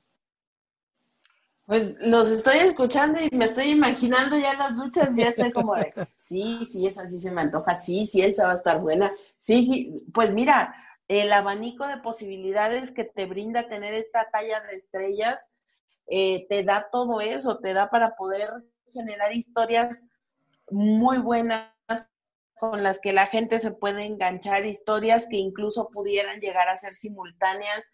Hay que recordar que ya no estamos en los noventas, que, que ya esto ya no es el toreo, que, que la gente puede seguir una historia a través de las redes sociales, que se pueden hacer muchas cosas simultáneas. Entonces creo que eh, AAA tiene que, tiene que resolver de la forma más pronta el llegar como empresa mexicana a Estados Unidos y plantar bandera, no solamente a través de sus elementos en otras empresas, sino AAA como, como empresa misma a, poner a sus dividendos allá y que la gente conozca lo que se hace en AAA y, y poder ver este tipo de encuentros no solo en los espacios de empresas americanas, sino que la gente eh, pueda ver cómo se hace al estilo de AAA. Creo que sería fabuloso, sería de verdad encuentros llenos de, color, de, de, emociones y creo que de verdad se antoja mucho, mucho. Yo lo único que pido es que para el 2021, maldito COVID, que ya se acabe porque necesitamos regresar a las arenas, necesitamos eh, que, que, que regrese el público a gritar, a emocionarse. Digo, aquí, desgraciadamente en México no tenemos esa cultura social de como, como quizá los japoneses que pueden estar en un recinto y solo aplaudir y, y vitorear desde, no, aquí nosotros nos desgarramos y aventamos la chela y somos un desmadre en las luchas, entonces sí necesitamos eh, volver a esto, que, que, el público de AAA pueda regresar a aplaudir y a gritar y a mentar madres, pero pues bueno, o sea, el solo hecho de pensar en esas posibilidades a mí me emociona muchísimo muchísimo. Continuando con los resultados, muchachos, pues llegamos al evento estelar donde Pagano se lleva la cabellera de Chessman, un duelo pues extremo, que incluso ahora sí, como Dani lo comentó desde la mesa de los Márgaros y lo volvió a comentar, el switcheo afectó mucho, porque incluso hay una, vi un video, creo que de Azteca, de Lucha Libre Azteca, no, no me acuerdo bien, donde sí se ve el conteo de, el hijo del tirante se ve perfecto cuando en la televisión hubo la duda de, yo me enteré que ganó Pagano por Guillén, porque este ya ganó ah, de, en qué momento, así como que las cámaras no fueron adecuadas, pero ¿qué te pareció este resultado, mi estimado Guillén? E, e, en ese momento ya no veía mucho ya porque le habían dado un guitarrazo a mi amigo. nos, hiciste recordar el 30 de marzo del 2003 ahí en, en WrestleMania 19. Ah, y aquí ya, pues sí, eh, eh, bueno, quitando de eso y que afortunadamente Hugo, Hugo está bien, yo creo que si tenían que dar una lucha así, no fue la rivalidad más pulcra, eh, también en cuanto a lucha extrema, si se puede decir así, se refiere. Eh, creo que es lo que, lo que esperábamos ya en el momento para verlo, para verlo así, ¿no? Dentro de, dentro de una triple manía. Yo expuse el punto que quizás no hubo focos o quizás no hubo alguna mesa encendida, tal vez por Azteca, ¿no? Pero al final, si se tenían que dar, se tenían que dar así. Ver volar a Chessman sobre las sillas, ver volar a Pagano sobre, sobre una escalera, se iban a destrozar los dos luchadores, tenía que llegar a este momento y se tenía que dar en una triple manía. Era el momento exacto para que viéramos un lugar de cabellera contra cabellera entre, entre Pagano y Chessman. A mí me gustó mucho la publicidad que hizo Space porque no solamente era triple manía, sino que le llamó el rey extremo a esta función y se me hizo muy atinada la publicidad que le puso Space a, esta función. Y creo que, al final así tenía que ser, así tenía que caer la cabellera eh, en una lucha en donde las caídas contaban en donde fuera. Bueno, yo ni me di cuenta de que, en la transmisión no había salido la cuenta del hijo de, del Tirantes. Eh, ver que ya estaban arriba para terminar, que aplicó el A-Ride Crash sobre una mesa que estaba colocada en la parte de atrás de una camioneta. Eh, yo creo que fue el final para, para una rivalidad que mantuvo AAA desde un principio y eso yo le doy un valor. Se van a jugar las cabelleras, va a ser en triple manía, va a ser Chessman contra Pagano y así fue como se llevó y tenía que, tenía que ser así esos, esos puntos, ¿no? Que la hija de Chessman es la que, la que cortó la cabellera. Yo creo que sí va a ser recordada esta lucha como uno de los eventos estelares que tuvo esta Manía 28. Y bien, rápidamente, ¿qué pasó por tu cabeza cuando al buen Hugo recibió un, un guitarrazo por parte de Chessman? Qué bueno que no fui yo. no, eh, lo comentaste en la mesa de los márgaros, ¿no? De que había una, una protección y hasta que vi la repetición es de cierto, hay una protección que prácticamente te salvó también de ser víctima de, de Chessman. Te voy a decir cómo, cómo lo viví exactamente, porque fueron muchas cosas alrededor. Me, entrevistaron de lucha libre online y, yo lo comenté, que no traté de imitar a, Carlos, ¿no? Eh, a Carlos Cabrera en, esa narración y de verdad narré lo que, lo, que, lo que sentí en ese momento. Yo vi cuando le pegan con la guitarra que estaba el acrílico y de pronto entre el polvo que tenía la guitarra, entre los restos de la guitarra que rebotaron en, en el acrílico que nos dividía a los dos y estaba muy nervioso porque ya llegó el, el doctor, llegó, llegaron los paramédicos para revisar a Hugo pero fue todo en, en, una fracción de segundos y de pronto ya vi que ya estaban arriba de, del otro escenario y que se aventaba y que se terminaba la lucha y que me quedaba yo solo en, la narración. Fueron muchos momentos, espero que haya salido bien el final de la transmisión de, de Triple Manía, eh, pero pasaron muchas cosas en, en, en, ese momento en mi cabeza que yo nunca me esperé que Chessman se acercara y le fuera a dar un guitarrazo a Hugo ahí en la, en la mesa en donde estábamos narrando. Joaquín, ¿Qué sensaciones te dejó este encuentro extremo por las cabelleras entre Chessman y Pagano? Honestamente a mí no me generaba mucha expectativa, también lo mencioné anteriormente, no me generaba expectativa por, por diferentes razones que, digo, no quiero ser, sonar tan eh, redundante, pero eh, qué bueno que se pudo llevar a cabo una muy buena lucha extrema en donde las caídas valían donde, donde fuera, en cualquier lugar.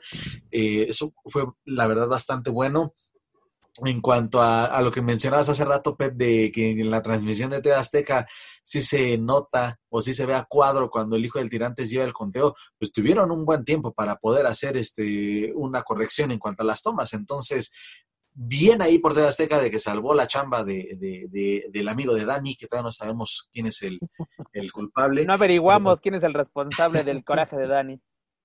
Nadie quiere decir. Nadie quiere decir. Manu, pero en términos generales, perdón, eh, solo les, les, iba a decir el nombre del director de cámaras, pero mejor dejo ahí en el anonimato. Ahorita en el backstage me lo dices bien. solo para concluir, eh, fue una, una lucha que cumplió y que de verdad mereció ser el evento estelar y qué bueno que este tipo de rivalidades siempre eh, sea, eh, culminen, bueno, desde luego el reconocimiento para ambos luchadores porque fue de verdad este, algo muy eh, eh, aparatoso, desde las caídas de Chessman sobre la mesa, ese último castigo, eh, las cortadas en la frente, en fin, hubo de todo, ¿no? Lo, todos los ingredientes que debe llevar una lucha extrema y felicidades a Pagano por, por este triunfo que había tenido ya este, creo yo que se sacó una espina quizá pendiente de haber perdido la cabellera en Triplemanía contra, contra Saiko, haber tenido una lucha contra el Mesías supuestamente sin reglas que terminó siendo un fiasco. En descalificación, que, una, una, una, lucha extrema, imagínate. Imagínate, sí, pero creo que a, a esto fue un momento para, para Pagano bastante bueno, porque Pagano también hoy en día es una de las cartas fuertes de AAA. Entonces, qué bueno, qué bueno, de verdad, felicidades por él. Y pues Chessman, a ver qué, qué sucede con él también viene ese proceso de, de quizá una, una reinvención del personaje, no sé si vaya a perder la esencia, en fin, y el tiempo nos lo dirá. Manu, ¿era merecido que este encuentro fuera el evento estelar, teniendo a un luchador como Kenny Omega en la semifinal? Híjole, pues mira, la verdad es que no, no se les quita el mérito, pero esta era una rivalidad que se viene manejando desde hace muchos meses, que incluso en pandemia, eh, tanto Pagano como Chessman siguieron llevando la rivalidad desde lo vimos en autoluchas. perfiles, en autoluchas, Chessman lo atacó y lo, lo mandó en, en, ambulancia. La verdad es que esa tenía que ser la lucha estelar, fue la cereza del pastel de triple A, aventarse a hacer una triple manía gratis y todavía aventar un cabellera contra cabellera, pues creo que fue un gran acierto, ¿no? Las luchas en su orden que estuvieron para mí fueron todas eh, muy bien, creo que no ninguna estuvo en un lugar que no debería de estar y la estelar, pues cumplió, cumplió bastante bien al estilo de, de Chessman, al estilo de Pagano. A mí me sorprende mucho que cada triple manía Chessman arriesga realmente la vida. Ha tenido caídas muy, muy fuertes desde el domo de la muerte, desde lo más alto de la jaula y, y bueno, ahora cayendo sobre, sobre la mesa. Y como dato extra, bueno, pues el guitarrazo que le dio a Hugo, pues sirvió para, para que Pagano pudiera ponerle ese castigo sobre la mesa y que le contaran las tres. Ahora sí que Chessman pedía que hablaran bien de él, pues mira, hasta la cabellera perdió. Dani, después de todos estos encuentros, Pagano ganador, Kenny Omega retiene, la llegada de Flammer, todos estos encuentros, ¿qué te deja Triple Manía 28? ¿Qué calificación le pones? Híjole, eh, yo creo que como evento de entretenimiento, creo que cumplió con creces. Fue un evento entretenido de principio a fin, hay que decirlo, por una cosa o por la otra. Eh, a lo mejor el nivel de las luchas o la calidad de las luchas o el tiempo de las luchas no fue lo que nosotros esperábamos, pero creo que eh, a todas luces AAA cumplió con su público, que al final es lo que más importa, si nos gusta o no a nosotros, eso es harina de otro costal, pero creo que el público sí lo podías leer en las redes sociales, estaban muy contentos, estaban eh, algunos otros no tan contentos, pero creo que en términos generales fue un buen evento, fue un evento entretenido. Eh, realmente es difícil poner una calificación por, por muchas situaciones si, si yo tuviera que resumirlo del 1 al 10, yo esta triple manía le pondría un 7, yo creo. Guillén, ¿qué calificación le pones a triple manía? Mira, yo, yo no le puedo poner una calificación porque eh, eh, eh, fui parte de, del evento. A mí me, me, me, gustó, fue un reto para mí. ha sido una de las funciones más raras en las que me ha tocado formar parte porque primero nunca me ha tocado que mi mesa se moviera y nos, nos, movían de un lado para otro, que eso fue, fue diferente, fue extraño. Me parece que, que, se cumple, uno, darle entretenimiento al público, que creo que eso es una parte fundamental, darle entretenimiento a los aficionados de la lucha libre, que ya sabemos cómo, cómo llega a ser el, el aficionado a la lucha libre, y sobre todo atraer a otros mundos distintos de los que se tenían en AAA tiktokeros, aficionados de Molotov, aficionados del freestyle, eh, aficionados a, la comedia. E, es decir, que, que, todo este mundo que en muchas ocasiones los aficionados tienen algo en común, se atrajeron en esta triple manía 28 para que se hablara en, en, otras perspectivas. Puede haber gente que le caiga a Ricardo Farri lo que no le caiga, pero ahí estaba, ¿no? Y dio la presentación de una triple manía o, la manera, yo me sentí muy halagado, ¿no? Con lo de Asesino y con lo de Lobo Estepario y de DJ Castex 732, que creo que han sido eh, eh, este tipo de mundos que, que, que, han, que, que convergen en esta triple manía. Yo creo que es la mejor manera como se ha amalgamado a distintas triple manías que se ha tenido, porque habían otras, ¿no? Que iba a tocar el grupo de Lita y que el Tri iba a cerrar triple manía y que Charlie Montana iba a estar en triple manía. Yo creo que lo que deja de aprendizaje, uno, es que a nivel internacional hay una empresa en México que se llama AAA, que eso es algo muy valioso, en donde vino a luchar Kenny Omega, en donde hay otro tipo de luchadores que quizás hayan visto por otros lados, pero que pertenecen a AAA.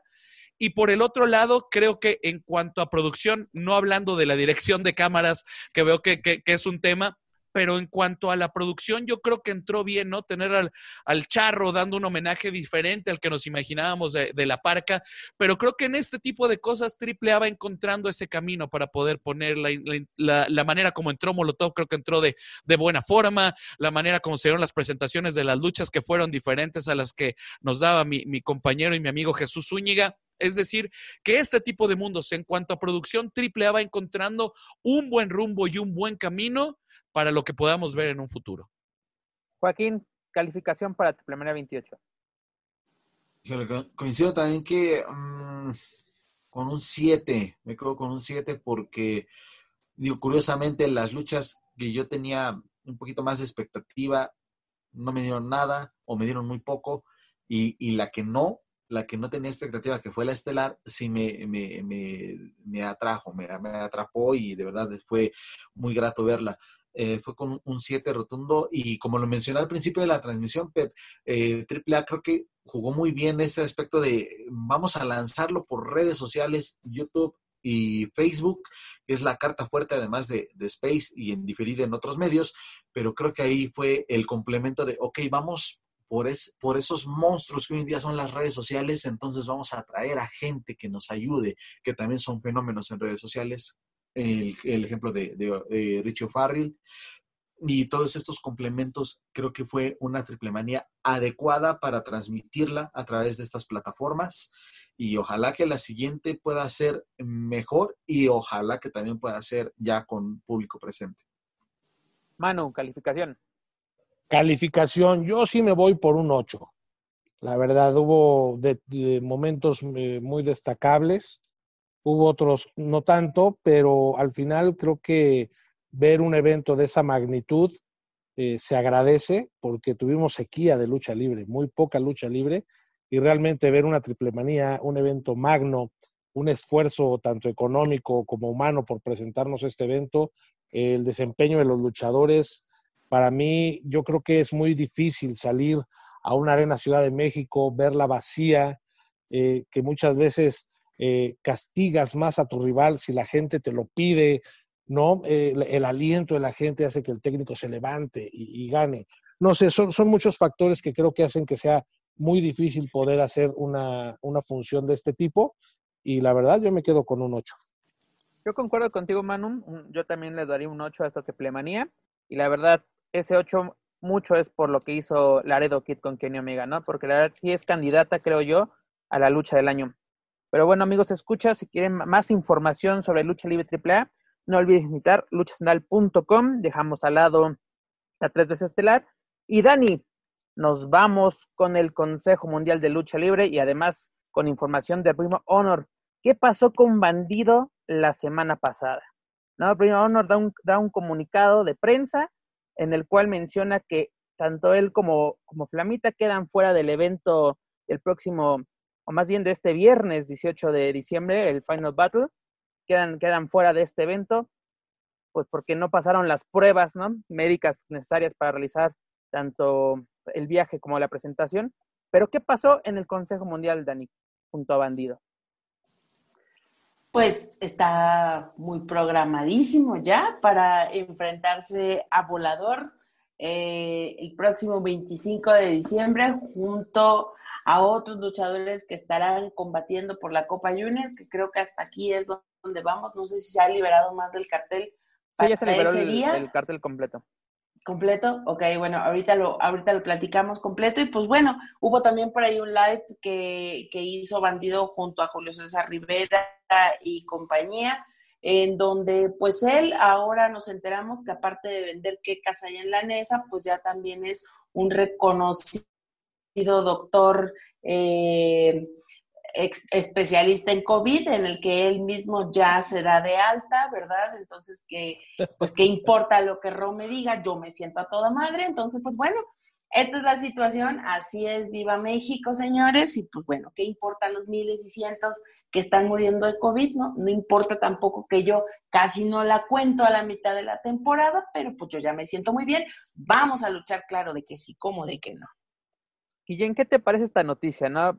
Honor, o sea, como que ah, también dice, ¿no? Que es la comisión de, de Maryland, de, la de, sede en Baltimore, que no permite que, Bandido realice el viaje, ¿no? Pero el Consejo Mundial le, dio, le da luz verde para participar el próximo 25 de diciembre en su función de Navidad para enfrentar precisamente a Volador Junior por el campeonato, si no me equivoco, es de peso welter, ¿no? el, histórico de la NWA. Mira, yo creo que le suma el cartel algo que le faltaba a esta Copa Junior VIP eh, le suma algo muy interesante, a algo, a una función que creo que le faltaba para, para este 25 y sobre todo que, que, creo que las ventas han aumentado al ver Bandido contra Volador, que puede ser candidato también a una de las mejores luchas del año. Y lo explicó, lo explicó Bandido, eh, que ya no se podía, que, que él se realizó la segunda prueba en donde había salido negativo y ya no hubo oportunidad para que Ring of Honor, porque hay que recordar que los luchadores volaron antes, para que, para que eh, tuviera la oportunidad de comprar ese vuelo para, para, Bandido. Y esa es la razón por la cual se quedó, se quedó aquí, porque las, las grabas, fueron grabaciones de, de, estos eventos las que realizó Ring of Honor para, para lo que se iba a, celebrar, ¿no? El, el, Final Battle, que creo que va a ser el evento de, de Ring of Honor que vamos a ver. Entonces, por eso es que no pudo volar Bandido y él eh, señala que en esa primera prueba fue en la que salió negativo y después él se realizó por, eh, por iniciativa propia esa otra prueba y que es cuando ya sale negativo y cuando le informa ese negativo a la gente de Ring of Honor ya no hay posibilidad para que vuele él.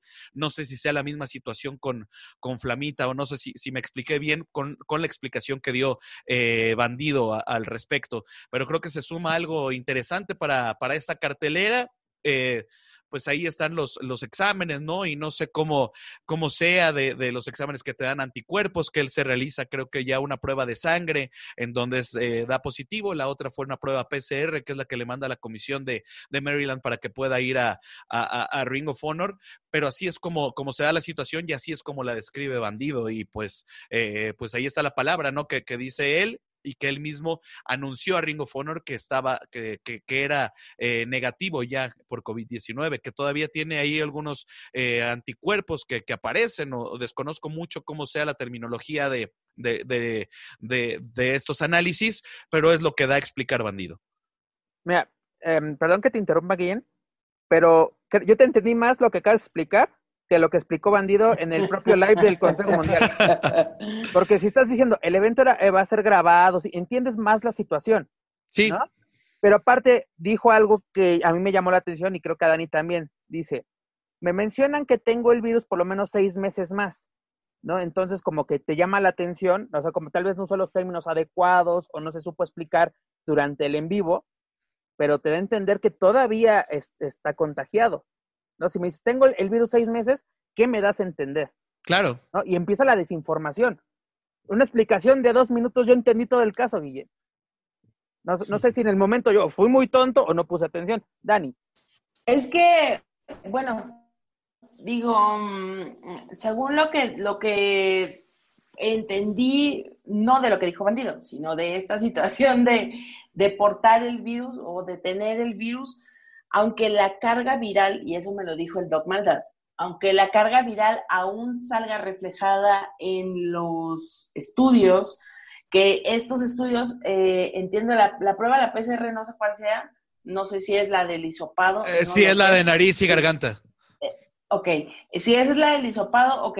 Mientras él tenga esta carga viral que puede durar o que dura seis meses aproximadamente, cuatro y seis meses, en los que tú cuando te haces la otra prueba que es la de los eh, anticuerpos, de, cuando hay anticuerpos, entonces de alguna manera ya estás libre de COVID. Si él todavía los presenta, aunque su carga viral sea baja, aún en las pruebas va a salir. Aquí las situaciones que eh, no sabemos si Flamita quizá presentó una carga todavía más grande o él sí estaba contagiado, no lo sabemos. El hecho es que ha sido una cadenita de contagios entre ese grupo que, que, entrenan juntos y que van y que todo esto. Entonces, de alguna manera, quizá ya no están enfermos, ya superaron la enfermedad, pero aún están en el proceso de, de dejar de, de ser portadores y, en, y por desgracia también este es el proceso en el que aunque tú ya no estás padeciendo la enfermedad, creo, y aunque tu carga viral no sea muy, muy alta, aún eres susceptible o la gente más bien puede contagiarse con, con pues ahora sí que contigo. Entonces, eh, quizá también esa sea la, la realidad de que no haya sido 100%, porque lo dijimos, yo lo dije específicamente desde un principio, eso es una sospecha de COVID. ¿Por qué? Porque a lo mejor él ya se siente bien, como efectivamente lo dijo, pero aún esa mínima carga viral para alguien con problemas respiratorios, para alguien con, eh, con, estas condiciones, pues a lo mejor la sola transmisión le puede acarrear problemas de salud. Entonces, eh, no sé si como dice Guillén, efectivamente el, el, encuentro entre bandido y volador fue pospuesto muchas, muchas y muchas veces y sí, lo llegamos a comentar también en su momento, esta puede ser la lucha del año eh, en este momento y por esa situación yo creo que Consejo se arriesga, digo, en, en, el sentido de la cuestión de la opinión pública, al Consejo no creo que le importe mucho y la opinión pública nunca le importa. ¿Me perdonas, Dani? Eh, ya le es... está importando, porque estás viendo las últimas transmisiones de Semel Informa y ya están hablando de villamelones, de gente que no conoce, de gente que ya le está pesando lo que la gente dice en bueno. redes sociales. Y lo mencionamos en la mesa de los márgaros, o no recuerdo en qué Mana, lo mencioné. Pero es. La descalificación entra en este mundo. Entra en este había mundo sido digital. en privado, ahora es pública. Te digo, entran a este mundo digital y no les está gustando que la gente les diga, no me está gustando tu producto. ¿No? Están conociendo un público diferente. Porque ellos están, literalmente solo escuchaban, o entre comillas, escuchaban al público que asistía a sus arenas. y ahora el público que ahora literalmente ve su, su, su producto en todas partes del mundo, pues no le está gustando, no me gusta de esto, o fue una lucha aburrida, o por qué pagar por esto. Y empiezan los de que es que son villamelones, es que son haters, eh, y aparte usando esos términos que incluso es de que, ay, están diciendo haters en el Consejo Mundial. No, o sea, como que... Y la situación es que ya los, de, ya, ya los dejaste yo lo dije entrar hasta la principio, Dani, cocina. puede darle un celular a un viejito y no le está gustando la, la reacción que está teniendo. ¿O tú qué opinas, Manu? Imagínate la lista de bloqueados que debe tener ese, ese, ese Facebook. No, mira, la, la verdad es que hablar de, del Consejo Mundial de Lucha Libre eh, específicamente con, con este tema de, de redes sociales, pues es, es este, pues mira, ¿qué, qué te digo? Estoy viendo los, los seguidores que tienen, son pocos, realmente no tienen como, como esa onda de, de estar en redes, nunca lo han aprovechado, creo que ahora lo están haciendo, les está costando trabajo porque se están encontrando con, con, eso, ¿no? Con la crítica, con la crítica que bien puede ser eh, cierta, bien puede ser real y también bien puede ser como este, de, haters, ¿no? De güeyes que, nada más quieren eh, molestar, que nada les parece. Pero sí hay cosas que deberían de empezar a trabajar, que deberían de poner mucha atención porque si ahorita eh, estamos trabajando todos con redes y es el momento de explotarlo, bueno, pues van a tener que aguantar, comérsela y dejar de vetar este, al que no le guste, digo, al final. Eh, ¿Qué te digo? O sea, Mano, te puede gustar o no te puede gustar. Actualmente, pues ya, bien, ya sabemos, ¿no? Bien sabido que está la función del 25 de diciembre.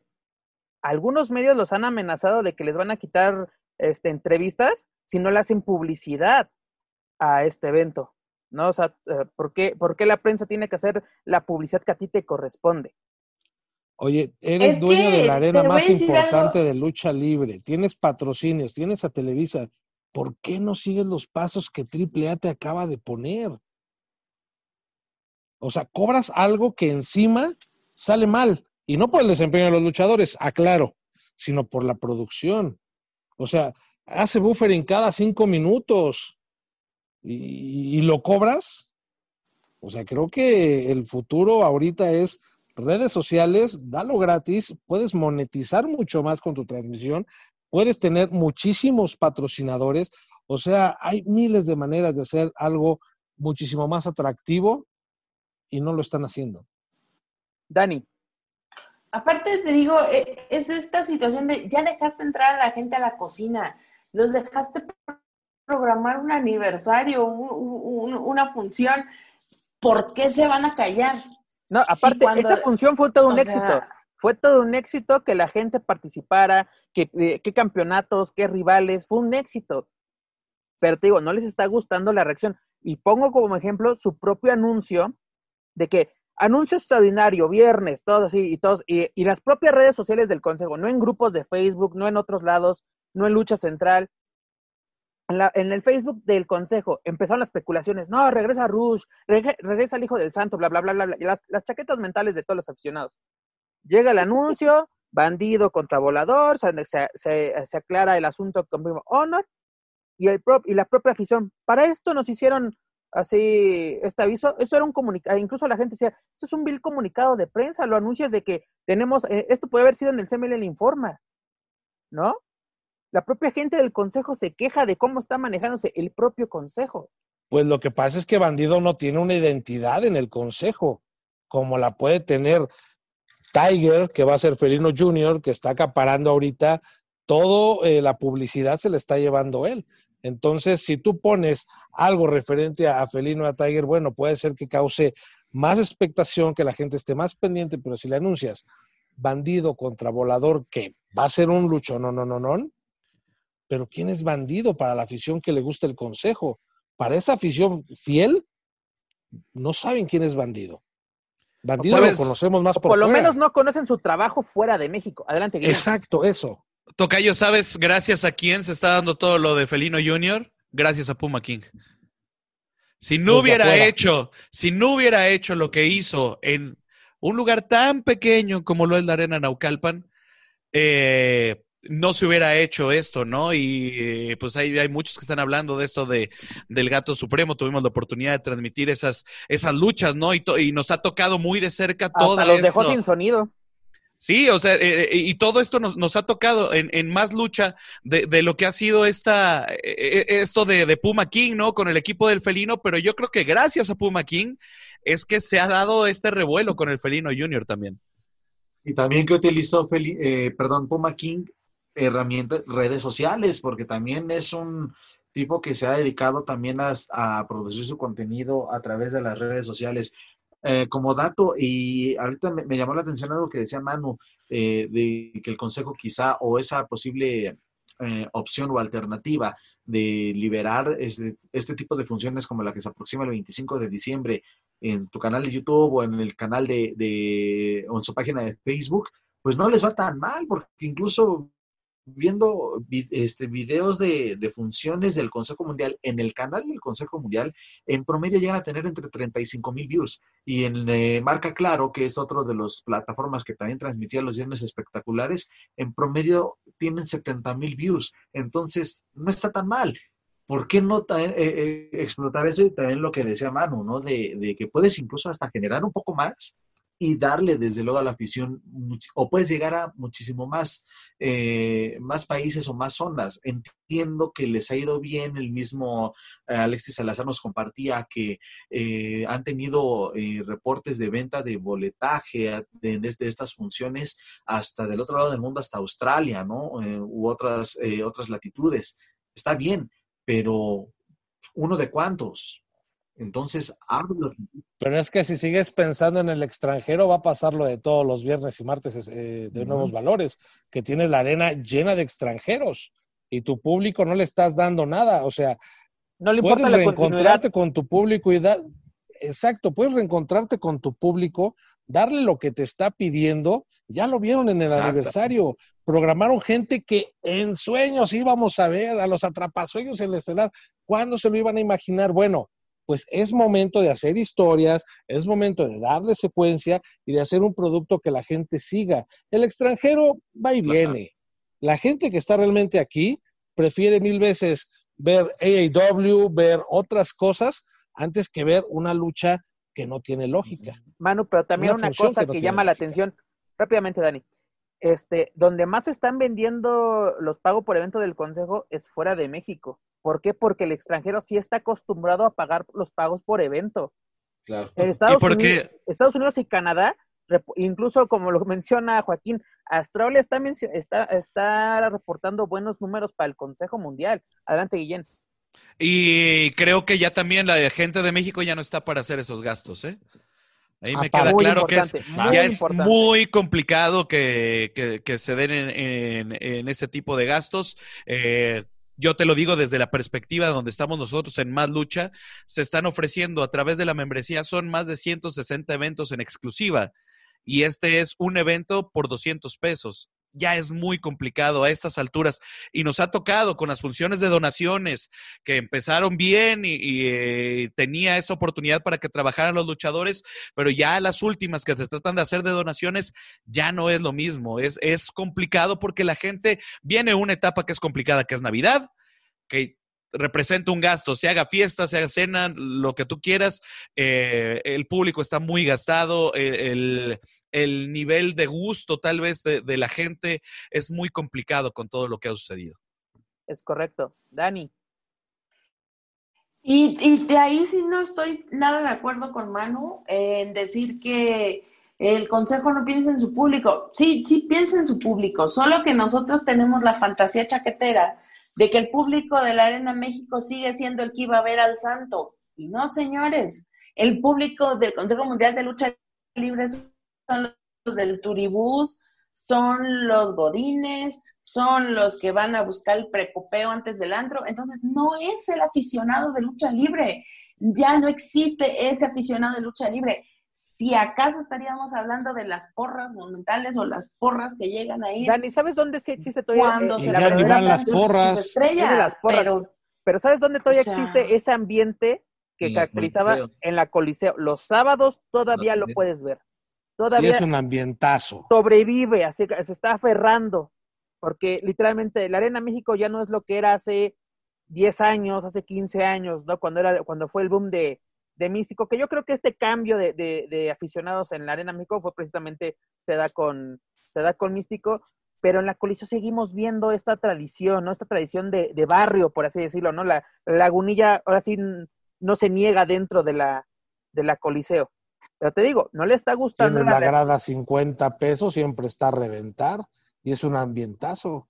Pero te digo, el Consejo Mundial como que no les gusta, los, los, eh, no le gustan los comentarios y son comentarios que, que, vemos en sus propias redes sociales, ¿no? Su propio manejo, su propio estar, porque la gente dice, siempre, ¿no? En cualquier empresa de que, por ejemplo, Triple va a dar un anuncio, las especulaciones. Consejo una, da, va a dar un anuncio, porque aparte, extraordinario, ¿no? Pues, ¿qué pasó? Otro, positivo. Bueno, aquí se tenía que haber eso, aclarado. Eso bueno, hicieron, porque, ¿sabes qué? porque estabas a menos de 24 horas de triple manía, entonces era también, ah, también. para intentar desviar un poquito la atención. O sea, Estoy de acuerdo, totalmente de acuerdo, Juan. Oye, lo, lo, tengo que comentar y de verdad no es un comentario ni para ofender a nadie ni, ni nada, pero me dio mucha risa cuando lo vi en, en redes sociales. Creo que fue de mi compañero Vic, que dijo, ahora ¿quién va a saludar Chris Jericho? qué buen ejemplo, de, qué buen de verdad, acabas de poner, Guillermo. De verdad También, lo digo, lo digo y, y, y, de verdad por fuera. Me dio, me dio, eh, me reí mucho con, con, ese comentario, pero no es Ah. ni para, o sea, no es para meterme con nadie. No, no, no, pero es un buen ejemplo, porque exactamente su último mensaje extraordinario fue lo de Chris Jericho. Que tú puede, lo puedes haber anunciado como muy platillo. Vamos a tener a Chris Jericho, un mensaje Jericho, y toda la gente va a voltear a ver el consejo, Claro. pero no, es una sorpresa que solamente los que eh, vamos a ver qué va a pasar con el consejo. Ah, mira, qué buen, qué buen detalle, qué buen hecho, pero hasta ahí llegó, ¿no? Sí. Y, y, empezaron esas peliculaciones y también pues ahora así como que pues un poco un poco lo cómico, ¿no? De que ahora quién va quién dio positivo, Chris Jericho quién va a saludar, ¿no? Cositas así, precisamente te prestas a ese tipo de de, pues, de, de situaciones, ¿no? Eh, el consejo nos, nos, muestra, pues ahora sí, un, un cartel, no sé si interesante, no, no, sé qué les parezca, vamos rápidamente con el cartel del, del 25 de diciembre, donde sí las, las microestrellas, pues ahora sí, regresan a la acción, de Microman y Gallito se enfrentan a Chamuel y Perico Zacarías. Ahora sí tienen estos pequeños, grandes estrellas que están llevando los aplausos, ¿no? Dentro del Consejo Mundial. No podían faltar y sobre todo en una fecha tan importante. Garantía de entretenimiento.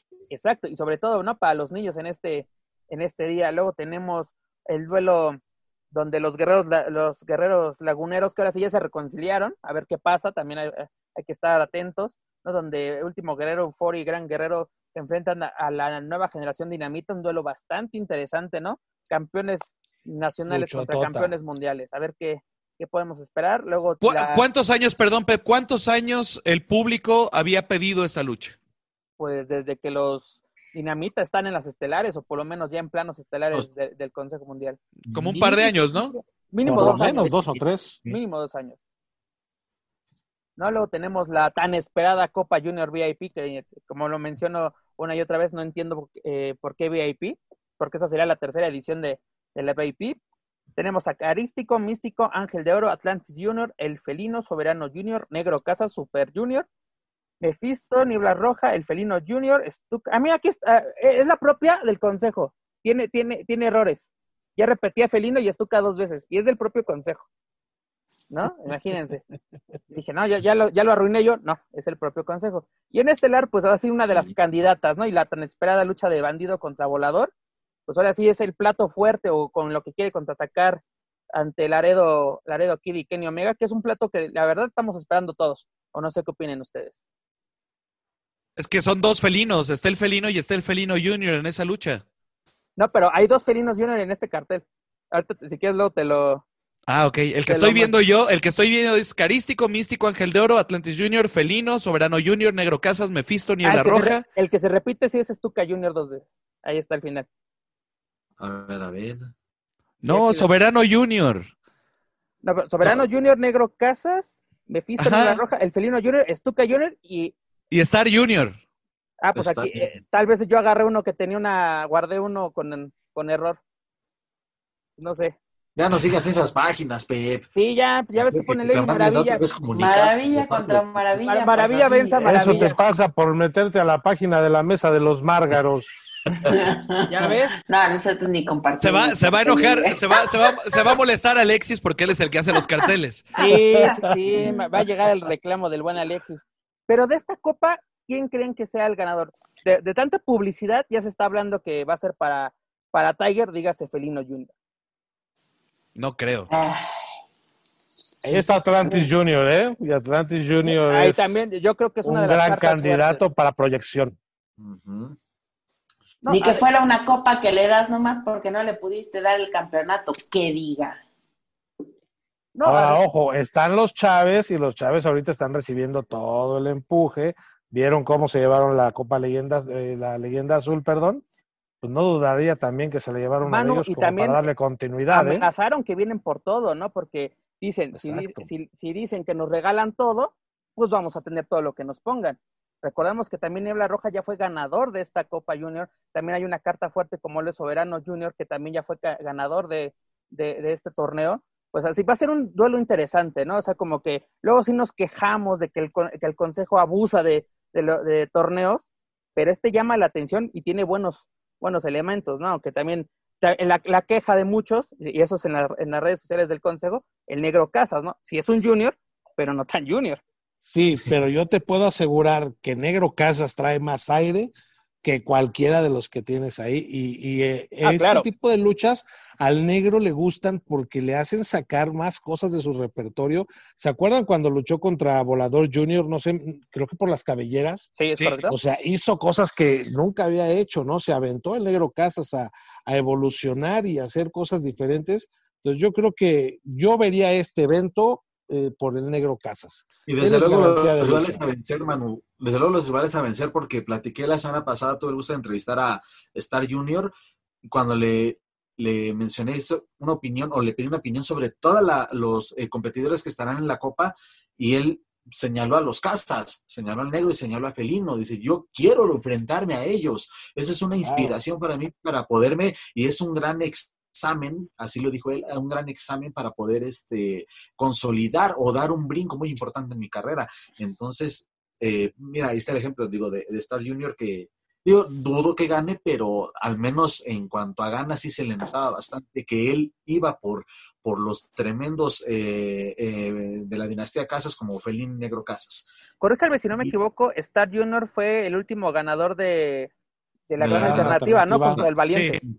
También podría ser una- un, un fuerte candidato, ¿no? Porque ya, ya ganó un torneo importante dentro del Consejo Mundial, ¿por qué no ganar otro? Eh, yo creo que estaría bien, pero la verdad lo dudo mucho.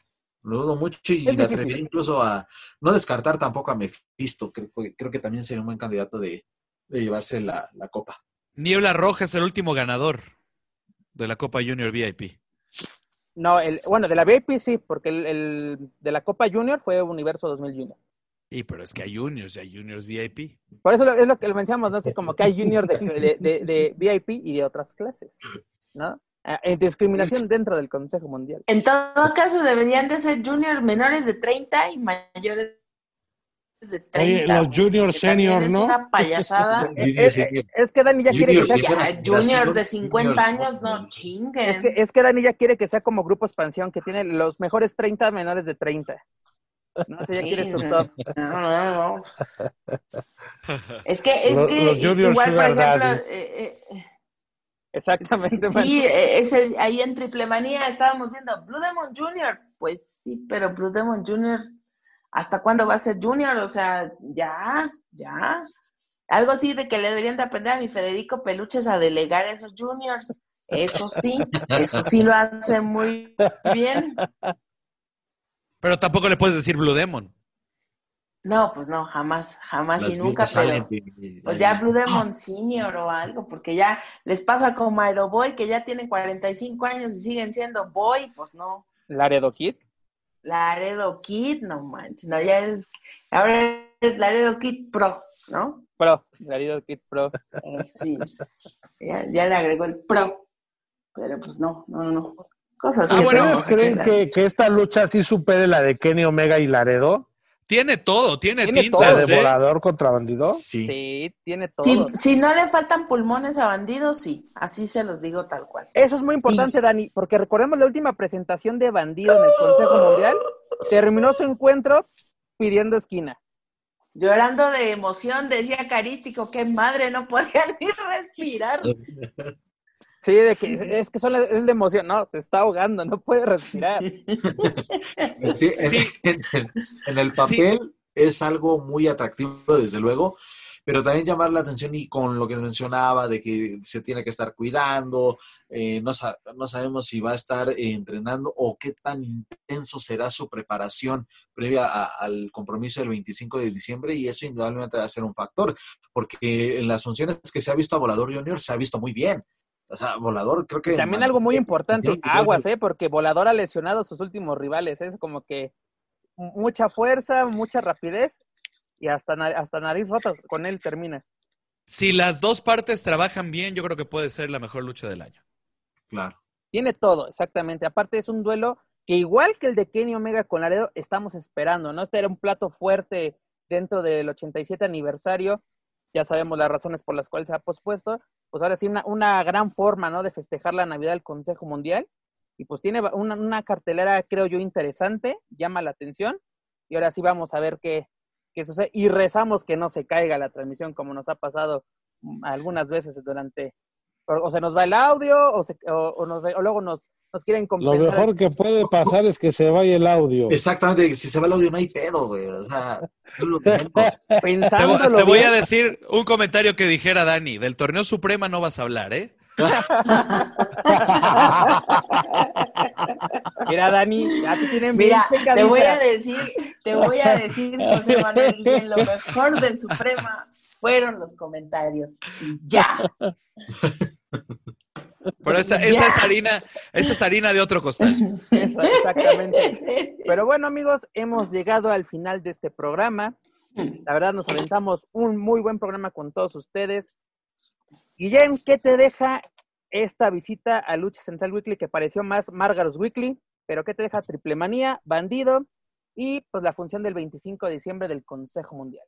Me da mucho gusto que, que se hable de, de lucha libre, ¿no? Para, para el cierre del año, que, que siga teniendo actividad ahora que es tan complicado ahora que, que es una amenaza que tal vez eh, nos quedemos sin lucha libre para iniciar el próximo año, que se cumplan las, las funciones, que haya cumplido Triple Manía, que haya cumplido con una lucha de apuesta eh, a nivel internacional, creo que, que queda bien Triple A y sobre todo que, que mucho, en muchos años que Triple Manía era el show votado como el peor show del año, yo creo que estas cuestiones van a cambiar y ya han cambiado los últimos tres años y yo, yo me quedo con un reto, con una experiencia eh, desde lo que me tocó vivir. Eh, fue un reto Triple Manía 28, esperemos que se haya cumplido de, de esta manera, que al público les haya gustado el espectáculo que se presentó, que el Consejo Mundial de Lucha Libre cierre el año de, con una lucha que, que se hable mucho, ¿no? Dentro del público de la lucha libre, como lo es Bandido contra Volador Junior, yo creo que eh, pone en perspectiva a, a, las dos empresas para saber cómo van a poder trabajar el próximo año con, con, resultados. Creo que será una manera de sentarse, de ver qué es lo que ha funcionado, qué es lo que no ha funcionado y de ahí pues ver cómo, cómo se va a trabajar para un próximo año, ¿no? Yo creo que con esto, que el público tenga esta retroalimentación y que ahora sí la puedas dar de primera mano, porque eres el espectador que está pagando por esos eventos o que los está viendo y que tengas esa oportunidad de poder emitir tu criterio ya sean, porque también sabemos que hay, que hay comentarios que, que, son positivos, hay comentarios que son negativos, hay críticas y hay gente que critica nada más por criticar, pero yo creo que las empresas tienen que, que saber ver cómo son este tipo de, de, de, críticas o de comentarios que les está dando la afición, saber cuáles son los buenos, cuáles son los malos que puedan tomar y ahí trabajar en pro para un siguiente año que luce que va a seguir siendo de esta misma manera, a puerta cerrada o tratar de tener inventivas cómo va a ser el próximo año. Dani. Híjole, pues eh, eh, a la expectativa, yo creo que los últimos tres o cuatro programas es así. Eh, tenemos ahorita esta, esta función del 25 que en el papel la verdad se lee buenísimo, vamos a ver cómo es el desempeño, creo que también eh, ya ha habido el tiempo suficiente para los luchadores para agarrar cancha a partir de esta nueva situación de trabajar sin público, de más, eh, más mm, movimiento en sus redes sociales. Yo creo que definitivamente lo que esperamos para el próximo año eh, lo esperamos todos, tanto las, el duopolio de la lucha libre como todas las empresas independientes nacionales e internacionales. En el caso específico de México, pues esperamos que el público pueda volver a las arenas grandes, eh, si bien las arenas pequeñas con anuencia o no de las comisiones, ahí están los eventos, ahí está la gente. Eh, lo que queremos es, es que podamos salir de este bache, ya pareciera, pareciera que este es el último tirón ya, eh, un tirón de otros seis meses encerrados, pero pues ni modo, es lo que nos está tocando vivir, creo que es una de las pruebas más difíciles para la lucha libre y aún así está encontrando las maneras, creo que nosotros como como parte de, de, esta extensión del aficionado eh, desde otros ojos a lo mejor un poco más críticos, tenemos que ser conscientes de que nos escuchen o no las empresas, la gente nos escucha, la gente muchas veces somos portadores de, eso que ellos manifiestan. Y ahí pues la responsabilidad de decirlo muchas veces, eh, al menos yo en mi caso hablo personalmente a través de, de, las bromas, pero pues ahí está también lo que se dice que, que no puedes dejar de lado y pues a esperar, a esperar ahora a que, a que venga el niñito Jesús y nos traiga la lucha libre, como de que no. Manu. Pues yo me sentí muy raro de no decir tantas bajezas. Y no sé por qué no lo hiciste, aquí estabas libre de hacerlo, pero bueno. Un poco, un poco de seriedad no me viene mal. no, la verdad es que muchas gracias por, por, la invitación. Hablar de triple manía después de volverla a ver, eh, creo que te cambia un poquito el panorama, entiendes y ves mejor las cosas. Triplemanía siempre ha sido el, evento peor votado del año y como dice eh, mi tocayo, poco a poco se ha ido cambiando todo eso. Prueba de eso es que, bueno, tuvimos un, yo le puse un 8 de calificación, hay cosas que, que realmente valen la pena y que se tendrán que seguir haciendo si es que la situación no mejora.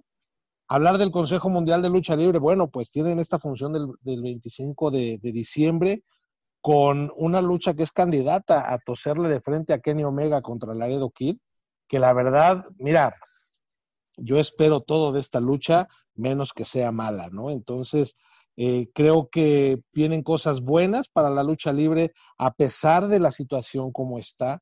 Creo que las empresas se tienen que seguir reinventando y, y si quieren seguir en el mapa, pues tienen que hacer cosas diferentes cada día y, prueba de, ello, pues es lo que sigue, lo que sigue pasando, ¿no?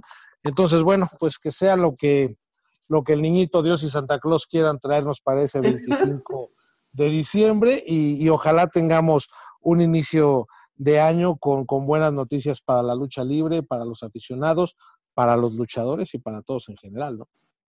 Oye, oye, Manu, perdón, No, es no es presunción ni nada, pero en los tres años que me ha tocado trabajar en AAA no ha sido la peor función del año, ¿eh?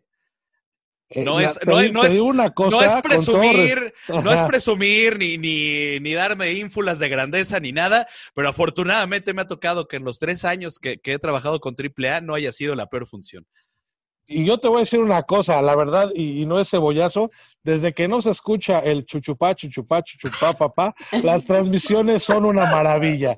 Te lo digo honestamente. Ah, ah, ¿puedo, decir una cosa? Gracias, Manu, gracias, gracias, Manu. Eh, ese día eh, yo estaba escuchando la, la transmisión de Space y de pronto con el micro de, de José Manuel, no sé si fue, era un asunto de postproducción o tú te escuchabas, yo escuchaba muy saturado tu micro, José Manuel, de pronto sí, sí tenía estas carrasperitas, pero, pero no era tu voz, era el micro, se escuchaba muy, muy saturado. Yo dije, ¿Pero eso no fue en Facebook? ¿No fue al revés? No sé, yo, yo escuché... Yo les puedo aconsejar que apaguen su micrófono, porfa. muy buen consejo, Muy buen consejo. Estaba muy, muy, muy saturado ¿Qué me dejó el 2020? Saber cómo utilizar el Zoom. No, qué. Oye, sí, ¿eh? Lo primero, lo primero, así para todos, lo primero que me dijo Manu cuando entramos es de, esto me trae malos recuerdos. Yo casi Esta- no uso Zoom. Esta aplicación, esta aplicación no es para mí. No es para mí, me juega. Perdón, perdón, Joaquín, perdón que nos hayamos metido en tu comentario. Joaquín, adelante. No, este, para nada, un gustazo platicar con, con ustedes de, de lucha libre. Qué, qué bueno es coincidir. Un am, 2020 difícil, sí, para, para este deporte que tanto queremos, pero hubo funciones de lucha libre. Todavía falta este compromiso del 25 de diciembre en, la Arena México. Pues ya cayó el aguinaldo, ya tenemos este ahí el reservadito para poderlo, para poderlo ver sin ningún problema. Ojalá que la función acompañe, no nos decepcione ahí en el recalentado y pues ojalá que nos podamos ver para, para desmenuzar lo que nos regale este evento que espero y sí tengo plena confianza de que será una atractiva función y pues muchas gracias compañeros por, por eh, permitirme estar con ustedes y pues aquí estamos a la orden para lo que se ofrezca en, en un futuro y que venga y que venga más es más yo creo ojalá y eh, ojalá que con el paso de los años este programa siga y que ya podamos bautizar el último programa de diciembre de, de Weekly como el Margaros Weekly, por favor. Que se puede hacer la próxima semana, porque todavía falta Más Margaros Weekly. más Ah, Marvel ¿cómo? Week. ¿Qué? No, no, no era este el último ya de vacaciones, güey. ¿no? No, mano, aquí te quedas. Aquí te quedas. Pero mira, aparte, verdad- aparte ya no hay. Que estés de vacaciones o no estés de vacaciones, algo que nos ha enseñado esta pandemia es que ya puedes estar en contacto a cualquier hora, en cualquier momento, estés en donde estés. mira, Dani es el mejor ejemplo. ¿Desde dónde transmiten estos momentos? No hay Es ningún pretexto. Oficina personal. Desde el baño. Desde Yo estoy baño. aprovechando para meter horas extras en el trabajo. Exacto. Oye, Así yo también, ¿eh? Yo también. Ah, Ya ves, Joaquín, no hay pretexto. Pero la verdad, lo mejor de todo esto es de que estamos cerrando un año muy difícil en todos aspectos y estamos hablando de lucha libre y principalmente de las dos empresas que manejan este negocio en México, porque lo mencionamos desde un principio, si esas dos empresas caminan, las demás pueden seguir haciéndolo, ¿no? Es como que el factor que nos señala cómo va la lucha libre en México. Pero amigos, escuchas, antes de retirarnos, los invito a que escuchen toda la programación de Lucha Central Podcast Network, entre ellos La Mesa de los Maros, la cual se fue de vacaciones, que Dani, la verdad, disfruten esas vacaciones, pero, pero en Weekly tienen chamba. Tienen-. Tienen chamba. Recuerden que todo nuestro, nuestro material lo pueden encontrar a través de Spotify, iTunes, Speaker y YouTube. Por favor, suscríbanse, clasifíquenos, pero sobre todo compártanos a través de sus redes sociales para así poder llegar a más fans de lucha libre en México y además en otros países de habla hispana. También los invito a que nos sigan en Facebook, Twitter, Instagram y YouTube. Búsquenos como Lucha Central. No olviden visitar nuestro sitio web oficial luchacentral.com para encontrar las noticias más relevantes del mundo luchístico, tanto en inglés como en español. Dani, despídete de todos nuestros escuchas. Pues nos vemos el próximo miércoles, llueve, truene o relampaguee. Aquí estaremos en Lucha Weekly para reportar los últimos chismes y de cómo va esto el mundo de la lucha libre. Manu, Pues si me vuelven a invitar, yo con muchísimo gusto aquí estaré. Muchas gracias a todos. Y nada más como una, un- una última anotación. La mesa de los márgaros no está de vacaciones. Estamos en huelga porque no cayeron los aguinaldos. Entonces ahí se las dejo. vámonos. ¡Pum! Joaquín, boom. Ah, no es cierto. Mi estimado Un Valencia. gustazo, compañeras, como lo mencioné hace rato. Un gustazo, como lo mencioné hace rato. Un gustazo este, compartir micrófonos con ustedes. Gracias a la gente que nos escucha y gra- gracias por todo el apoyo y aquí nos escuchamos y nos vemos la próxima semana. Guillén, Muchas gracias por la invitación. Siempre es un gusto estar aquí platicando con, con todos ustedes. Si me permites eh, invitar al público también para que no se pierdan todo lo que tenemos a través de Más Lucha, que, que nosotros seguimos trabajando en pro de, de este deporte que nos gusta mucho. Eh, y pues bueno, eh, a esperar el cierre de año, que seguramente siempre traerá cosas muy interesantes. Y seguimos trabajando, afortunadamente, como ya lo dijeron, en esto que, que nos gusta, como lo es la lucha libre y que si nos sigue dando, afortunadamente, de, de qué hablar. Ya escuchaste, Joaquín, la gente continúa trabajando. Se va de vacaciones. Me voy a unir a la huelga de los márgaros entonces. Bueno, ahí te vas con Manu. Ah, no, no cayó, no cayó el aguinaldo tampoco del weekly. Estamos trabajando. Pues tiene que trabajar para cobrar, pero ya se quiere el señor. No cayó el aguinaldo de lucha central weekly, Joaquín. Por eso digo que ya está. Es, nada más fue de, ahí te va lo del aniversario, digo, lo de la Copa este, Junior y ya no pidas más. Fue todo. Ahorita aclaramos cosas en backstage. Pero bueno, amigos, esto es todo por nuestra parte. Yo soy Pep Carrera y desde la Ciudad de México me despido de todos ustedes. Nos escuchamos en la próxima emisión de Lucha Style Weekly en español. Guillén, ¿nos harías el honor de despedir este programa con tu ya famoso grito de batalla? Gracias por habernos acompañado y recuerde que si usted, si usted quería lucha, aquí, aquí está la lucha. Hasta la próxima. If you're listening to this and you haven't visited luchacentral.com, it's time to do it. Luchacentral.com is the online home for Lucha Libre, where you can get all of the top news in English and in Spanish. Find the best curated video content and original content not seen anywhere else. Find when Lucha Libre events would be happening in your area. Find photo galleries from top photographers covering Lucha Libre around the world. From weekly polls to annual awards. Seen and read by top executives in all of the major Lucha Libre promotions across the globe. And on top of that, it's free. LuchaCentral.com, your centralized place for all things Lucha Libre.